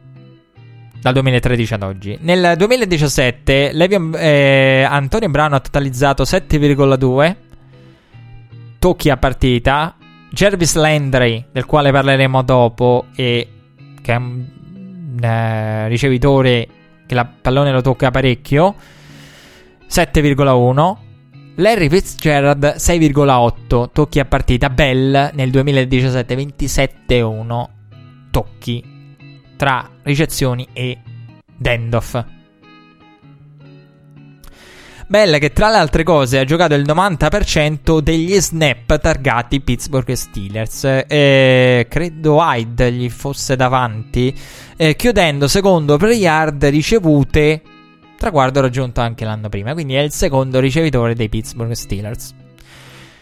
Una volta i running back erano più pagati dei ricevitori. E questo questo trend poi si è invertito, la Lega è diventata una Lega di passaggio, è chiaro che i running back pa- ne hanno pagato le spese eh, a livello proprio letterale, a livello economico. Eh, Levion Bell spera di riscrivere il mercato, i running back sperano che Levion Bell riscriva il mercato perché eh, da questo imbuto non vedo l'uscita, ma l'imbuto esiste realmente. E in caso di tag, eh, gli Steelers avrebbero tempo fino al 16 luglio per trovare un accordo con Le'Veon Bell, come vi ho raccontato nel ricordare le regole del gioco del tag la scorsa settimana. Ascolterete il podcast a tag arrivato, e... ma io non lo so questa situazione a cosa potrebbe portare. E Le'Veon Bell eh, ha minacciato un anno di, di, di non giocare sotto il tag. Un altro che l'ha fatto è Jervis Landry. Jarvis Landry che è l'uomo che è rimontato dallo svantaggio perché questo deve passare di Jarvis Landry. Non il numero di tocchi a partita o, o se sia sopravvalutato o meno in quanto ricevitore come slot receiver e quindi uno come dare tante ricezioni, magari è una media più bassa rispetto agli altri. Questo deve rimanere di Jarvis Landry, che ha vinto la, la partita di palla balenata dello Skill Challenge, rimontando, eliminando con la tattica i lanciatori della, della squadra avversaria, cioè Jared Goff. E poi ha eliminato per ultimo Graham Gano, credo. Sì, è rimasto ultimo Graham Gano.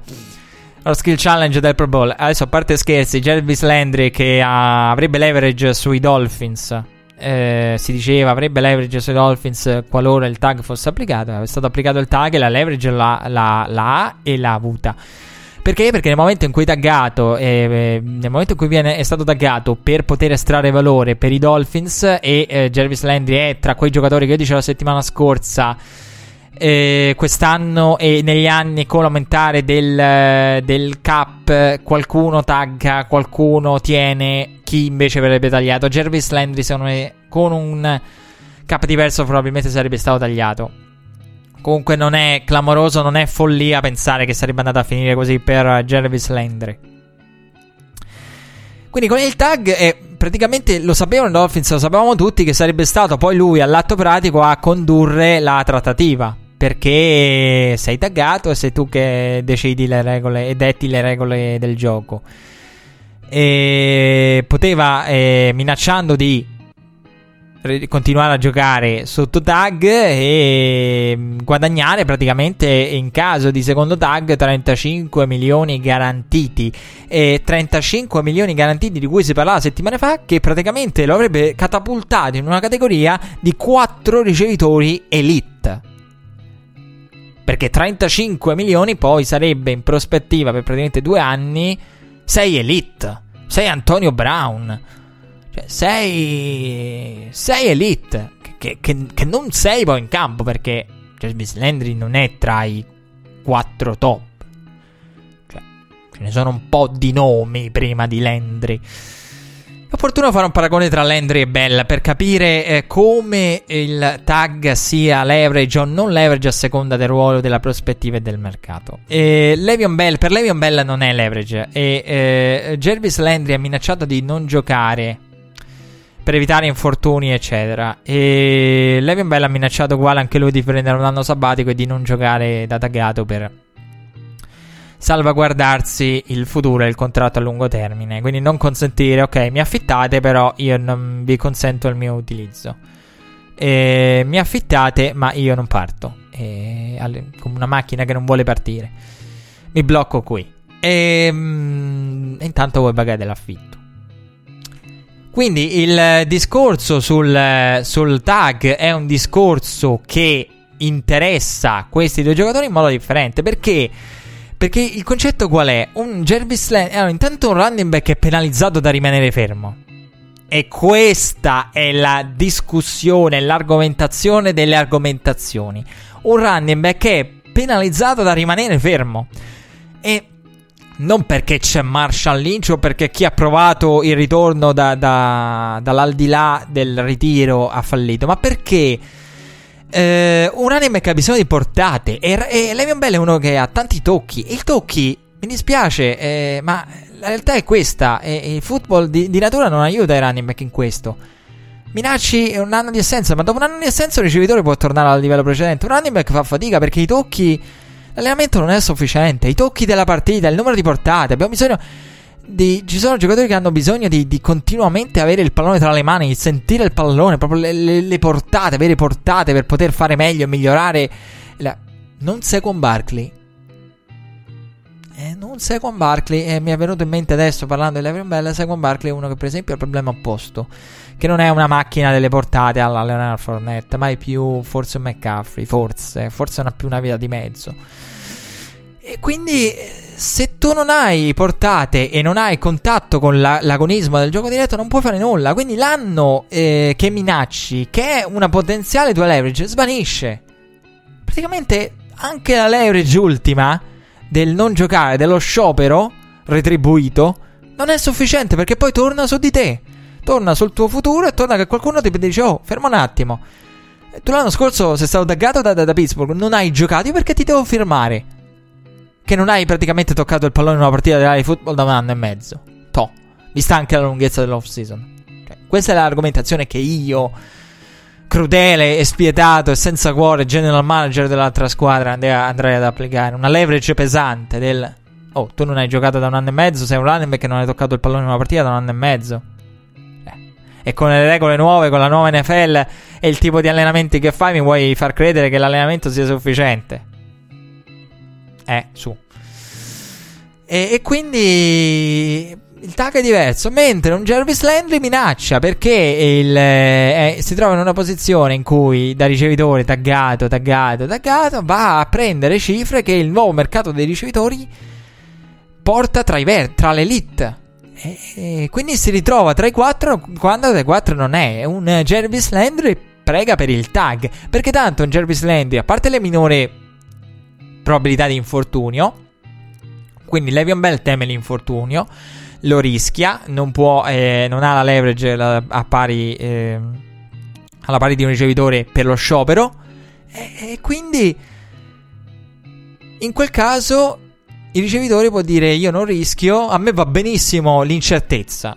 L'incertezza, il tag è incertezza, l'incertezza del tag è qualcosa che Ehm, comunque un ricevitore accetta volentieri rispetto a un running back. Il running back deve evitare l'incertezza, un ricevitore può accettare l'incertezza ed ecco lì la differenza ulteriore. Quindi come uno, che feste- uno festeggia il tag, per l'altro il tag è praticamente una disgrazia. Ed è un qualcosa che ti allontana ancora di più dai soldi.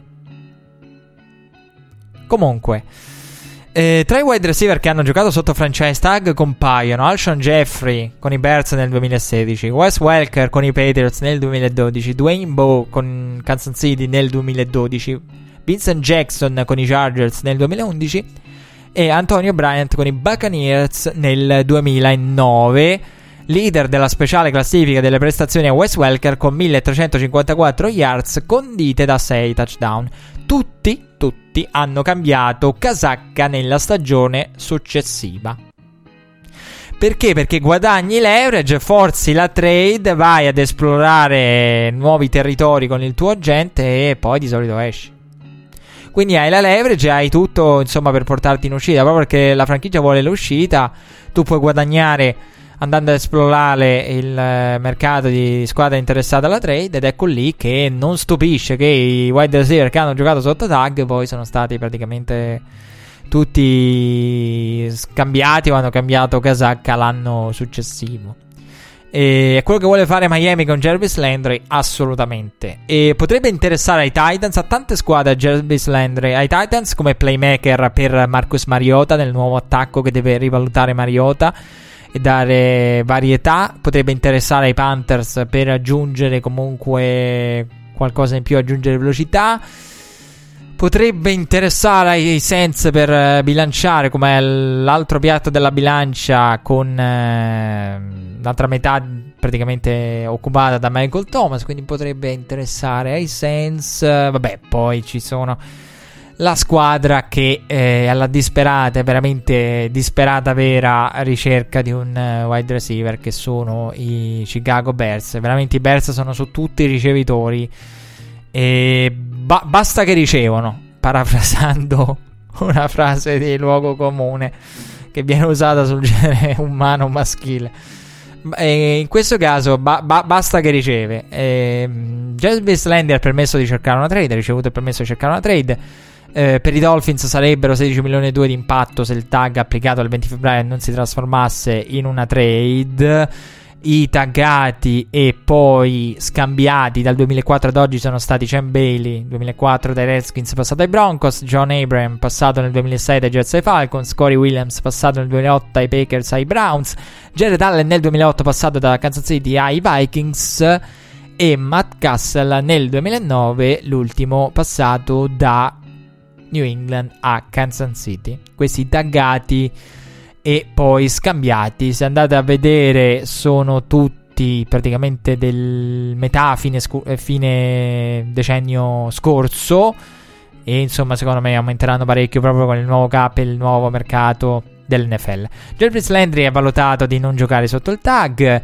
Eh, ha, eh, comunque le indicazioni sono quelle di un Jarvis Landry che firma subito. È chiaro, prima firmi, prima puoi proprio formalmente avviarti verso eh, la trade. Però ha minacciato di non giocare per paura degli infortuni e una leverage della lontananza dal campo, che l'ho detto prima, diversa da quella che potrebbe e avrebbe un effetto diverso se esercitata da Levion Bell. Le ultimissime sono che il giocatore è in contatto con almeno 5 squadre. Eh, ora, eh, dal report di Ian Rapport di ESPN, eh, sì, di ESPN, di NFL Network, non eh, sono stati fatti nomi chiari. Però, se andiamo a vedere, le squadre sono quelle: per Mariota, per i Saints, per eh, i Panthers anche. Per i Bears basta che riceve, quindi non è che ci vuole tanto a capire quali possano essere queste 5 squadre o quali sicuramente compaiono tra queste 5. Magari qualcuno anche qualcuno che mette anche un quarterback che vuole dare un, un ricevitore come Jasmine Landry che può essere insomma ha tanti amanti e, e, tanti che lo sopravvalutano e alcuni che lo sottovalutano secondo me Jarvis Landry probabilmente è quello che è, è quello che viene rappresentato e poi è chiaro di, dipende dal vario, dal vario, utilizzo. Tra l'altro, a un certo punto si parlava anche di un'eventuale permanenza ai Dolphins perché c'era incertezza sulla gestione poi eh, futura delle pedine importanti dell'attacco dei, dei, Dolphins.